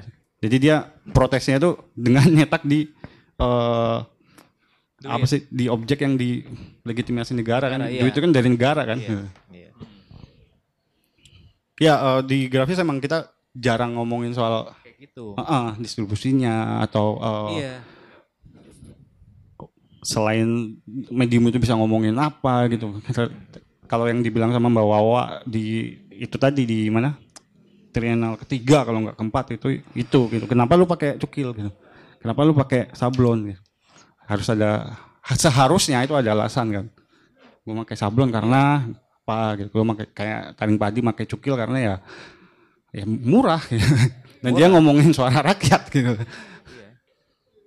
murah dan dan kan cukil kalau dulu cukil dari kayu kan sebenarnya terus apa, Hmm. apa, apa mungkin juga ya karena kayu terus Indonesia negara tropis penuh hutan hutan gitu Bisa dibawa, bisa dibawa ke situ juga. Makanya kan iya, kayak gitu. Nggak nggak mungkin pakai pakai dulu misalnya eh, zaman zaman siapa mau tarapin pakai apa yang sering di apa etsa gitu. Hmm. besi gitu. Hmm. nggak tahu deh negara. Besi kan maksudnya bisa bisa juga menuju ngomongin industrial gitu ya. Iya, iya, itu kan dulu belum merdeka maksudnya apa masih masih ma- ma- merintis. Tapi Hmm. cari yang apa ya yang emang Indonesia banget ya oh kayu aja deh misalnya gitu kali ya bisa bisa mungkin bisa ke situ tuh cuman belum ada yang ngebahas aja misalnya kenapa dulu pakai Ya kayu belum belum misalnya. Eh, masih masih masih di Oh, oh. pameran grafis itu masih gambar. Iya, sedangkan ngomongin gambarnya bukan iya, ngomongin ga- gam- mediumnya gitu. gambarnya. Gambar dan pesan teknisnya. pesannya bukan bukan materialnya. Mm, mm, mm. Oh, oh. kan juga sablon juga masuk ke sini juga tahun masih baru 70-an. Kalau nggak salah pas pas pop art booming aja tuh 60-an baru Ya, ha. 10 tahun atau 15 tahun kemudian baru masuk ke sini gitu. Itu juga bukan untuk karya seni ya, buat buat industri sebenarnya. Hmm, buat nyablon kalender apa itulah. Kayak kayak gitu sih. Ya kalau soal kayu itu juga ada seniman eh, Finlandia yang yang karyanya cukilan karena emang dia ngebahas soal eh, penebangan liar gitu. Iya, nah itu lebih masuk sebenarnya. kan? Mm. Iya. Kenapa dia harus pakai cukilan ya? Karena itu mediumnya deket gitu sama isunya gitu Iya, kan. Nah itu yang, kayu. yang hubungan antara medium dan isu itu Iya, sebenarnya. dan nyukila harus kayu bukan karet kan. Ya, Karena beda ha, lagi. ha, ha. Kalau dengan karet gitu eh, narasinya beda lagi. Ya itu makanya yang yang yang selalu itu tuh eh, menarik tuh kalau gua ngobrol sama Digal misalnya ini kenapa sablon gitu. Ya tadi misalnya kenapa kayu? Ya karena emang satu murah, bisa temuin di mana-mana karena emang Indonesia hutannya gede-gede, banyak-banyak berarti penghasil kayu bagus kali mungkin bisa gitu kali ya. Hmm. Iya, bisa dari ke situ ya. Ya itu makanya itu bisa dicari sebenarnya kan. Hmm. Di di situ da- daripada sekedar teknis doang gitu. Hmm, isu di belakangnya itu masuk yang tadi gue bilang itu Gus. Hmm. Lebih lebih menarik tuh. Jadi jadi jadi jadi bisa jadi tulisan jadi, jadi narasi gitu loh. Iya, ha. Dibanding cuma teknis piece doang gitu ya. Kalau balik lagi ke Storygraph sebenarnya ada hubungan antara medium dan isunya juga kan. Karena itu soal eh, postcard gitu kan. Postcard, kan atau ucapan. produksinya beredisi diproduksi lebih banyak apa lebih dari satu gitu kan. Dan nggak kalau kalau dia dieksekusi dengan eh medium lain kayak lukisan atau patung jadi nggak nyampe. oh, Benar-benar. Hmm.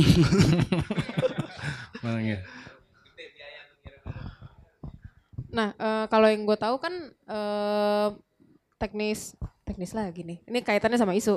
Enggak, sekarang kaitannya sama isu eh, yang di, diajarkan di sini ya udah sebatas itu seni seni cetak saring ya ini gitu cetak eh, apa Datar. cetak tinggi ada lino dan ada woodcut dan lino cut gitu. Tapi kan tadi Kak Digel juga sempat bilang kalau sebenarnya udah mulai dicari nih eh, apa material-material Alternatif, iya. alternatif material gitu kan yang Iya. deket nih sama alam Indonesia gitu. Bisa Hmm. dari bengkoang, bisa dari apa. Terus kayak eh jadi keingetan sama cetak ikan apa namanya? Gyotako. Gyotako. Gyotako gitu kan. Nah, itu juga kan sebenarnya kaitannya dengan isu eh, dan kondisi geografis Kultur eh, gitu, kultur kultur. di Jepang gitu. Oh, Nah sebenarnya kalau Indonesia tuh ada nggak sih yang sebenarnya bisa tuh, sebenarnya bisa dikulik eh, ke arah sana karena yang gue tahu akhirnya eh, teknis yang masuk ya itu masuk bukan muncul dari Indonesia gitu, bukan ditemukan di Indonesia gitu. Sebenarnya kalau di Indonesia ya yang yang paling terkenal batik cap. Batik cap kan itu eh, dia pakai besi tapi kan mediumnya dia bukan tinta ya lilin Iya, gitu benar-benar. dicap terus distempel berulang-ulang Iya. merepetisi itu kan sebenarnya juga grafis cuma dia nggak pakai tinta dia pakai iya mat prosesnya grafis Iya, bubuk. Iya, benar. Iya, iya. itu Gondorukem. Mm-mm. itu bat bat Gondorukem. Gondorukem. batik cap terus juga stem stempel RT gitu kan Stempel RT. Kan cuma di Indonesia doang kan pakai stempel. Yang lo mau bikin pindah KTP aja dia harus ada stempel RT baru bisa ke kecamatan. Kayak Iya, gitu. Cap tiga jari. Justru sebenarnya kalau di Ya. Indonesia lebih lebih banyak karena multikultur ya Indonesia. Mm-mm. Kalau Jepang kan satu satu bangsa gitu kan. Satu negara itu satu bangsa. Iya. Mm. Artinya kan sebenarnya tinggal pemetaannya aja kan, gitu kan. Iya. Ya tinggal gimana ngegali ngegalinya aja gitu. Karena sayang banget jadi disempitkan gitu loh kak. Jadi Mm-mm. disempitkan kalau misalnya ya grafis ini pakemnya A B C D gitu. Padahal batik malah masuk ke eh, disiplin lain tuh. Iya, kerja. kria kan. Ah, kerja tekstil. Sebenarnya ada ada ada lembaga kalau bisa disebut lembaga ya. Lembaga yang seharusnya membawa grafis ke situ kan kayak Trenal masih ada nggak sih? Mau, mau tahu? Gak ada ya Trenal. Trenal itu kan sebenarnya eh, pameran yang memfasilitasi media grafis kan. Tapi kan eh, terakhir yang Thailand itu ya. Thailand. Yang pemenangnya dari Thailand karena ya teknisnya gokil gitu kan. Rumit. Rumit, bagus, Hmm, Teknis. teknis. Iya masih masih membicarakan soal teknis itu. Nah kalau di di lu Pul sama Digel gitu selama di kerja bareng Ruru gitu. Kira-kira ngeliat dari eh, di medan seni rupa kontemporer gitu kan, yang med- medi- medianya mulai beragam gitu. eh, seberapa jauh grafis bisa masuk ke situ. Teknik ya, teknik. Kayak misalnya eh, kayak tadi lu bilang ketika lu berkarya ya lu udah nggak ngilang, udah ngilangin konvensi udah. Kan sebenarnya gampang ya masuk masuk grafis yang konvensinya ketat gitu.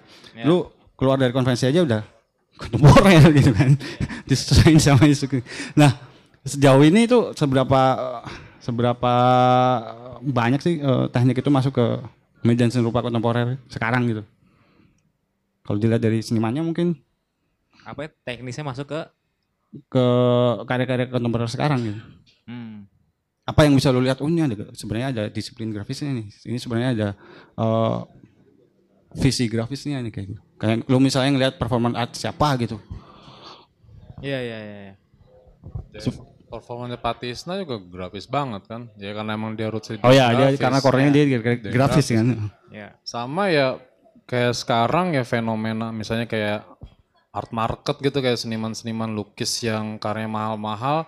Hmm. Mereka ngejual art print karya-karya art print kecil yang bisa dikoleksi secara murah kayak gitu-gitu kan Iya. mereka Grafis juga. memanfaatkan Hmm. medium grafis untuk bisa oh karya gue bisa di, dikoleksi secara lebih banyak gitu sama orang karena dijual Hmm. murah gitu kayak gitu-gitu. Cuma kayak zaman dulu Rembrandt lagi nggak punya duit ya dia bikin etsa gitu. Iya. Jual-jualin. Laku kan. Gimana yuk? Lu ada pertanyaan lagi?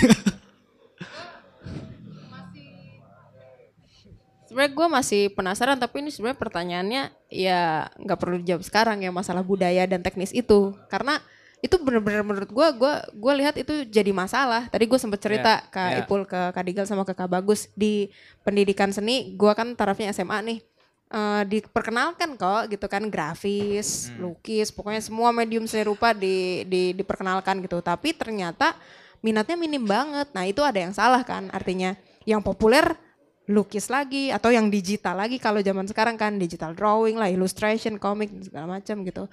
Cuma eh, minat seni grafis tuh eh, minim banget bahkan mungkin nggak ada gitu ya kalau di lingkup kecil gua ini. Artinya tadi setelah dikulik-kulik oh masalahnya adalah kulturnya yang nggak diperkenalkan nggak familiar karena grafis sama dengan teknis gitu. Nah itu yang bikin yang yang jadi pertanyaan yang mungkin jawabannya tuh eh, nggak tahu ya kapan terjawab ya. Gitu sebenarnya. Sebenarnya itu ada ada kalau tadi kita ngomongin soal eh, keterkaitan antara medium sama isu terus eh, ngelihat gimana taring padi itu sangat mewakili gitu kan. Hmm, hmm. Sangat kontemporer di masa itu gitu. Hmm. Karena dia kepentingannya kepentingan rakyat, dia pakai medium-medium yang dekat dengan rakyat gitu kan. Ya. Terus dipamerinnya juga nggak di galeri kan, di jalan-jalan, tembok-tembok gitu kan. Nah, ada eh, pandangan yang kayak tadi gue juga bilang kenapa eh, grafis kultur grafis itu dekat sama anak pang gitu. Iya, iya. Ada ada pandangan yang Ya. seperti itu tuh gimana si grafis ini secara sebagai teknis itu dekat sama eh, kalangan kelas menengah ke bawah ya. Ya, hmm. Nah ketika diajarin, gue sempat ngajarin eh anak SD, SD internasionalnya belum. Gitu. Terus dia pas disuruh nyoba dia bilang, oh I'm not a labor. Gitu. Keren. Jadi kalau lu bikin sesuatu dengan teknis itu lu dipandang sebagai buruh gitu. nah kan lu di, di mungkin problem di lu karena lu SMA SMA-nya kelas menengah ke atas kan. Itu keren tuh. tapi kan nggak nggak ada gitu nggak ada kesadaran Jadi itu kayak, dari kayak awal loh teknis teknis grafis itu lebih deket dari ke buruh daripada ke seniman gitu kan, daripada ke kelas borjuis gitu. Bisa jadi kayak gitu juga gitu. Karena mereka ngelihat sablon, ah, orang nyablon ngelihat di Senen oh, orang-orang Hmm. mereka nggak mau kayak gitu gitu kan. oh, oh, yang ngelukis. Bisa jadi eh, eh, itu juga sih kan kayak ya itu kedekatan grafis dengan kelas menengah ke bawah gitu. lebar ya Menarik Labor. tuh. I'm not labor, saya bukan buruh gitu, tapi ya itu juga alat produksi mandiri sebenarnya sa- sablon Mm, itu. nah, Tapi Iya. ya, Kalau kalau mau dibahas lebih lagi, ya itu maksudnya bisa jadi ini juga gitu kayak apa? semacam ya tadi alat produksi mandiri lu bisa Mhm. bisa berbuat di, di Jadi situ ketika gitu. ketika isu lu Oh. isu lu misalnya is- lu bikin sebuah pameran yang isunya buruh atau kelas bawah kelas bawah Hmm. eh, teknik grafis itu lebih, jadi jadi lebih relevan kan Iya. Re- makanya lebih dulu si eh, apa Pak Pak Mulyono tuh kritiknya ke DDRI juga lu ngomongin soal buruh tapi medianya lukisan gitu. Iya. Ya lukisan tuh udah pasti berjuis. Oh, oh. mewah udah pokoknya. Tapi emangnya batasan itu nggak bisa diseberangi ya? Kayak- ya bisa. Iya, Bisa cuma bisa. stigma itu kan langgeng akhirnya karena karena karena dilanggengkan gitu. Jadi kayak dibikin eksklusif lah. Sebenarnya ada yang eksklusif ya di teknik grafis kayak jatuhnya jadi litu jadi susah ya. Oh, iya Eksklusif. Ada ada juga, ada Iya, juga, itu ada eksklusif juga tuh karena emang jarang materialnya hanya di tempat tertentu doang misalnya di Bandung doang gitu. Iya. Mm-mm. Batunya juga udah udah nggak boleh sekarang kan udah batunya. ada juga gitu maksudnya ya kalau sablon ya jadi ya merakyat lagi karena banyak semua orang pada bisa ngelakuin itu gitu kan tapi kan kalau apa kalau misalnya dibahas tentang tadi gue bilang kultur itu tuh lebih lebih ini lagi lebih lebih banyak lagi tuh. Makanya kemarin dengan project yang di sini tuh coba eh, masukin grafis gitu ke ke mana ke jadi sebuah kultur yang emang nih bisa nih dimasukin ke musik gitu band gitu bisa Mhm. kayak poster Mer- gitu merchandising. Oh, Oh, iya, oh, iya. kayak kayak kayak gitu ngomongnya bukan teknis tapi eh, di, di dimasukin ke iniannya gitu ke Kulturnya. kulturnya Ya. gitu Mhm. kultur print itu maksudnya biar biar jadi ini lagi kan kalau dulu dulu tuh banyak tuh poster-poster musik gitu Mhm. nah ini kita coba mau ke situ lagi kemarin bikin project Hmm. di sini kayak kayak gitu jadi eh, apa bisa nyambung lagi lah maksudnya dengan band atau musik itu jadi sekarang kalau ada apa yang manggung atau bikin album ya selalu kita ini bikin poster kali ini Ya ya. Biar biar biar ada lagi gitu loh suasana sablonan Biar gitu. ada aktivis akti- aktivitas mencetaknya lagi. Yoi. Tapi kayak kalau ngomongin eksklusif ya grafis sama lukis itu emang beda. Karena kayak kayak misalnya ngomong eksklusif ya kalau lukis ya emang dibuat satu dan untuk satu Ya, ya. orang gitu kan. Tapi kan kalau grafis emang dari awal emang lu nggak bisa eksklusif. Maksudnya eksklusif dalam artian lu nggak bisa dimiliki satu orang gitu emang. Ya. Dia bisa dicetak banyak tapi dia bisa menjadi eksklusif ketika misalnya uh, itu di di sebuah kolektif gitu. Misalnya kayak misalnya lu habis nonton konser, lu dapet poster itu, poster band itu ada di konser itu. Cuma lu doang yang datang terus lu punya, kan jadi eksklusif. Ya. Nah, eksklusifnya itu yang sebenarnya buat gue sih beda ya. Ya eksklusif untuk satu orang atau eksklusif untuk beberapa orang yang misalnya lu hadir ke acara ini atau lu datang ke sini lu bisa punya ini at- atau lu punya buku yang cuma dicetak 10 atau 20 piece gitu yang di dunia gitu kayak gitu-gitu. Mhm. Eksklusifnya sih beda. Diatur ya. Justru bisa diatur nih tingkat eks- eksklusivitasnya. Dimainin di itu sekali lagi ngomongin distribusi lagi kan. Dimainin di distribusinya gitu. Eh, balik lagi ke pameran Sorrygraph.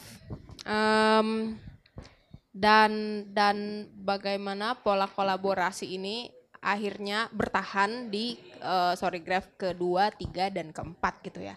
Nah, gue mau tahu yang ke yang open call, open open submission itu yang keberapa kak?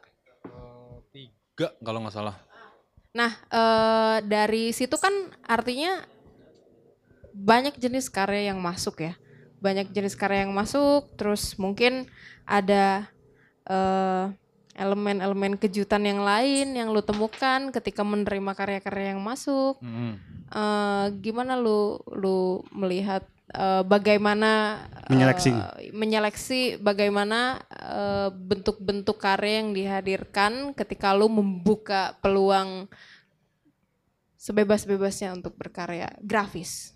Eh, yang waktu itu sih justru nggak ya udah yang yang ngirim ya udah kita pamerin nggak nggak nggak ada proses oh ini nggak masuk nih selama itu prosesnya dicetak ya udah dimasuk justru yang menarik kita malah menemukan ya networking networking baru gitu kayak ada ternyata ada eh, orang yang submit dan itu dia bikin karya karena abis dapat workshop kita di Bentara Budaya gitu terus dia habis kita workshop terus ternyata dia sama temennya bikin kolektif berdua terus dia submit Mm-mm.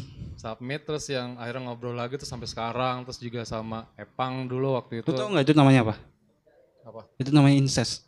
incest tuh Kenapa? Gimana gimana? Itu kan lahir dari workshop dia. Terus diajak kolaborasi dikawinin lagi. kawinin lagi. Yoi. Terus juga kenal sama Epang. Dulu juga waktu submit Sorry Grab ketiga juga akhirnya kenal. Terus ya akhirnya punya network network baru. Terus yang akhirnya karya itu kan kita tuker-tuker lagi sih. Ini dapat si karya ini karya ini. Akhirnya ada jejaring-jejaring baru. Itu sih yang menarik justru karya karya mah ya udah karya-karya grafis yang habis itu kita pameran. Ya. malah di baliknya yang seru gitu. Gitu sih. Ya dan dan yang paling eh, kita kenal bahkan se- sebelum kolektif ini eh, dibicarakan banyak orang ya. Itu seni grafis itu yang bisa bisa melahirkan kolektif-kolektif itu kan. Kayak kita dulu pas kuliah eh, kebanyakan kolektif itu kan yang kita kenal kolektif grafis ya kayak grafis eh, di mana di Jogja tuh. Kita Padi juga walaupun ada pelukisnya tapi yang terkenal cukilannya gitu kan. Terus eh, studio aduh, grafis pinggiran gitu di Jogja gitu. Jadi karena kerja kerjanya nggak bisa nggak bisa sendiri gitu buat negara dunia ketiga kayak Indonesia ini jadi ya, Heeh. Iya, bahkan patungan bikin screen gede bant ada yang bantuin megangin ada yang bantuin Iya. ngegesut kayak gitu Mm-mm. terus nyetak cukilan gede karena nggak punya mesin nginjek-nginjek bareng gitu, gitu sih sebenarnya DNA DNA kolektif sudah terbangun gitu di buat proses, anak proses dari anak grafis ya. Mm-mm.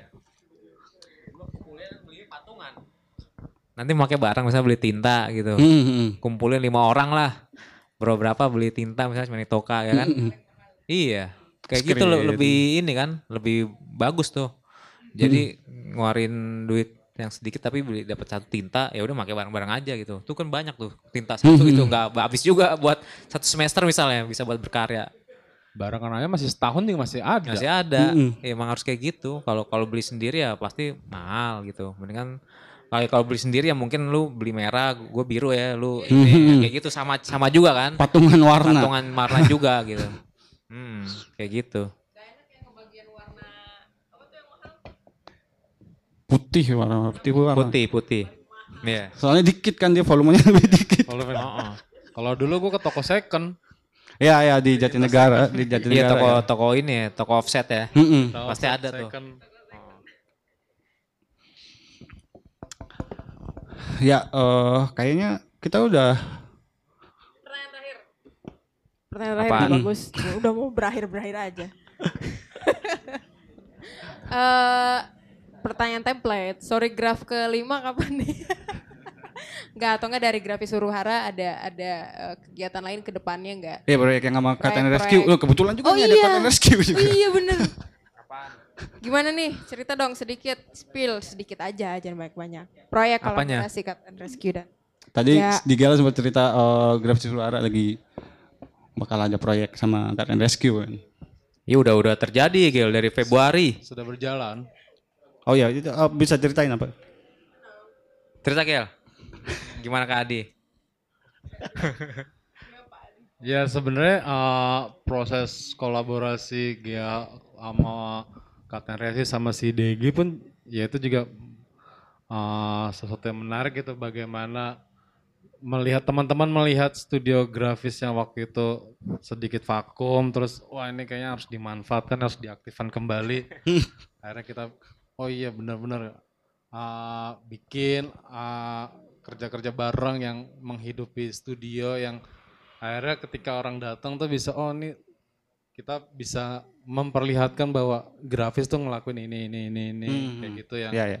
yang ngomongin tentang edukasi terus juga eh sama ngoprek sablon Ya. silk screen terus ngomongin culture culture grafis terus ya sama yang bikin sounding print Iya itu dia tuh maksudnya tadi yang gue bilang pas kita apa eh, kerja di sini tuh eh, karena eh, ini ya bukan bukan kalau gue ngobrol ke mana sama Digel bukan hanya teknis di di sini gitu tapi daya analisanya juga yang Aha. yang harus di dikembangin gitu. Maksudnya kan ini eh, ekosistem ya. Hmm. Gua ngeliat ini banyak banyak banget yang bisa dilakukan gitu. Banyak mulai resource. mulai Oh. dari ada band main di sini, terus ada apa pameran, terus ini harusnya kita bisa jadi eh, apa kayak kayak apa sih pendukung atau apa ya?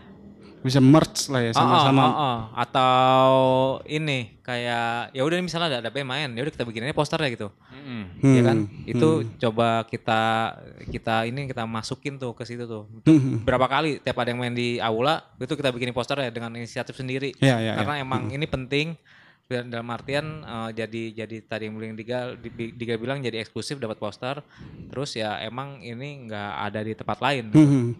Ada ada ada acara apa apa nggak ada Iya. ininya. Nah kita bikin sesuatu yang beda gitu, tapi poster. Terus ya apalagi ya, terus bikin bikin acara namanya Soundring Print gitu atau tumpang tindih. Gimana eh, nggak nggak hanya studio cetak jadi hal aktivitas cetak doang, tapi bisa dialihfungsikan menjadi eh, tempat untuk party gitu. Salah Hmm. satu de- dengan cara meng- mengundang orang untuk main atau nge-DJ di atas meja press gitu, karena emang Hmm. emang udah nggak lama nggak digunain karena nggak ada yang gunain akhirnya jadi meja DJ aja tuh Ra, itu di, di, di itu juga nama Ah. nama ini kan proyeknya okupasi juga Ah. jadi diokup- diokupasi pas main ada ada yang DJ ada yang nyablon juga. Itu jadi ya udah di, Hmm. diambrukin aja di situ Hmm. gitu loh. Maksudnya kayak kayak gitu tuh coba coba ini ya. Lagi, Oh, dimain-mainin lagi ya. dimainin lagi ini bisa apa bisa apa. Terus ini di di sini ada apa? Awalnya kita bikin stiker stiker sablon yang co- yang hasil dari ACC di sini nih. Ada apa aja sih di sini? 32 apa radio misalnya perpus go site kita mintain logonya kita sablonin biar bisa orang ke sini tamu dari mana datang biar bisa dikasih. Itu kan bagian dari ngebentuk jaringan juga tuh stiker-stiker sablon kasih kasih ada apa logo ada teks kayak gitu-gitu.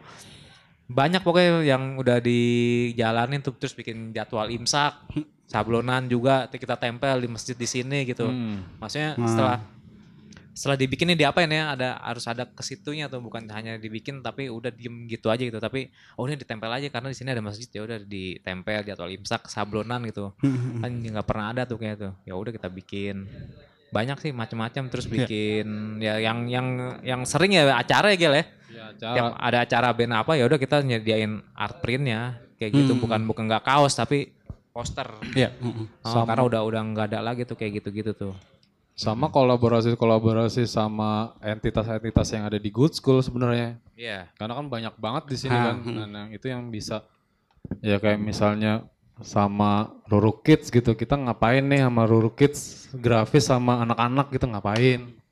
Bikin workshop, workshop bikin topeng terus sa- di sablon. topeng sablonan terus dipakai foto gitu-gitu Hmm. Maksudnya ya jadinya si seni grafis ini bisa dijadikan apa?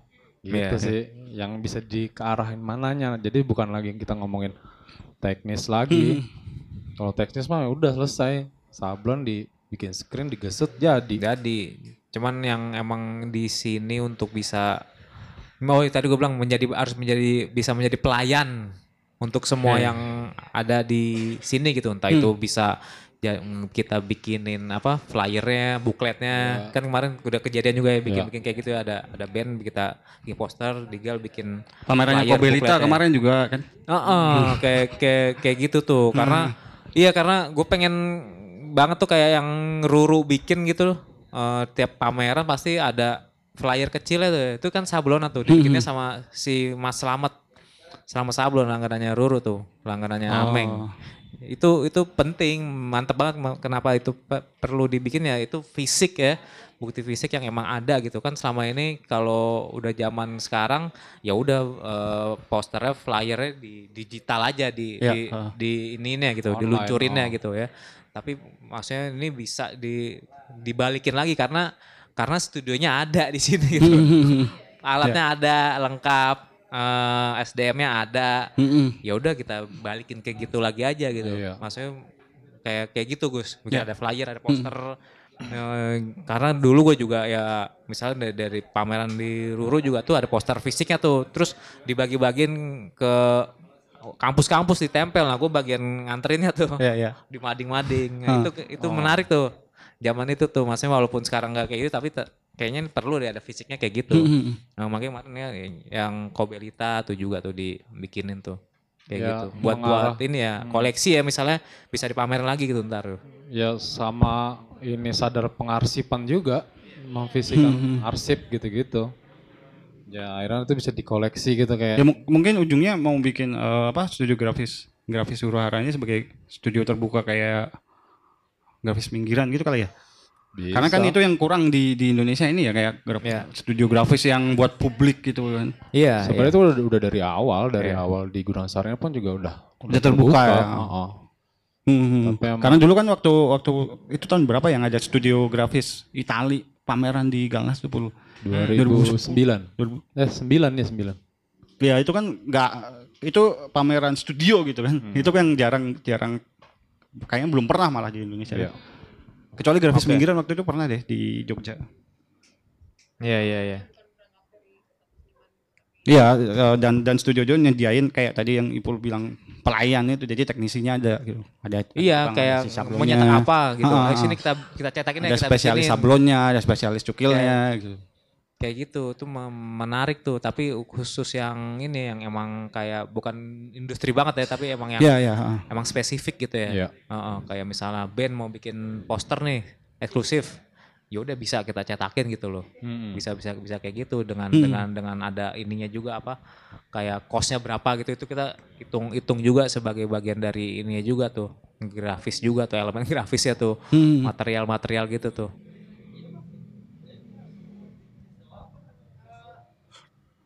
Berarti eh, kalau bentuk program yang ini kan eh, ongoing terus ya, bukan berujung pada satu event Presentasi. besar presentasi gitu, misalnya ke arah pameran atau ke apa, tapi memang kolaborasinya selalu berjalan terus. Iya dan iya sesuai coba iya. cari Heeh. eh, apa celah-celah iya kita keterlibatan. s- sengaja nyari.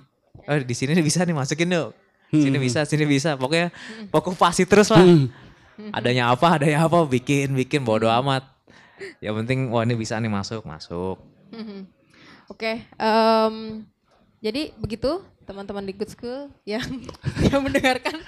ada juga kok yang emang dengerin ya ada, ada yang dengerin. Waduh. Gue melihat makasih loh tatapan-tatapan matanya dari sudut mata gue walaupun agak jauh di sana. Dan Skoyers yang ada di rumah juga. eh, thank you Kak Digel karena udah eh Mm-mm. udah kan? Udah. Udah Digel, belum? Karena udah eh, bersedia mampir walaupun di calling mendadak. Kak Jahit Ipul yang juga. dicabut lagi lewat. lagi. Dan buat Skoyer kalau mau eh, apa bikin souvenir eh, punya event dan mau ada souvenir eksklusif tuh di eh, grafis Huru Hara studionya terbuka ya. Yoi. Hmm, Dan ada spesialisnya juga di situ. Yoi. Spesial. Nggak cuma nyediain alat tapi juga tenaga manusianya main powernya juga ada gitu kan. Tenaga ahli, tenaga ahlinya. Eh, sekali lagi pameran Sorry Graph keempat eh, sampai tanggal berapa kak? Kalau Skoyers ada yang mau datang mungkin ke sini. Sampai tanggal 25 September 2022. Oke, lalu akan ada juga bincang-bincang ya? Di Itu tanggal- online ya? Di tanggal 23 September online via Ruru Radio. Oke, eh, stay tune aja di eh, sosial media sosial media eh, grafis Suruhara. Kalau gitu Black Box Melbourne. Undur diri. undur diri. Terima kasih. Dah.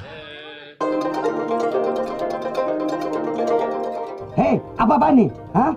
Sedang mengamati lukisan, Pak? Iya, eh, eh, itu namanya seni kontemporer, Pak. Wah, mau seni kontemporer, mau seni kompor, mau apa saja. Saya tidak peduli. Box Carbon mengantarkan citra dalam suara.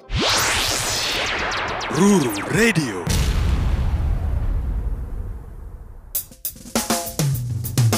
Radio tanpa gelombang, radio kontemporer. Hijauan guru menyapa hari, oh indahnya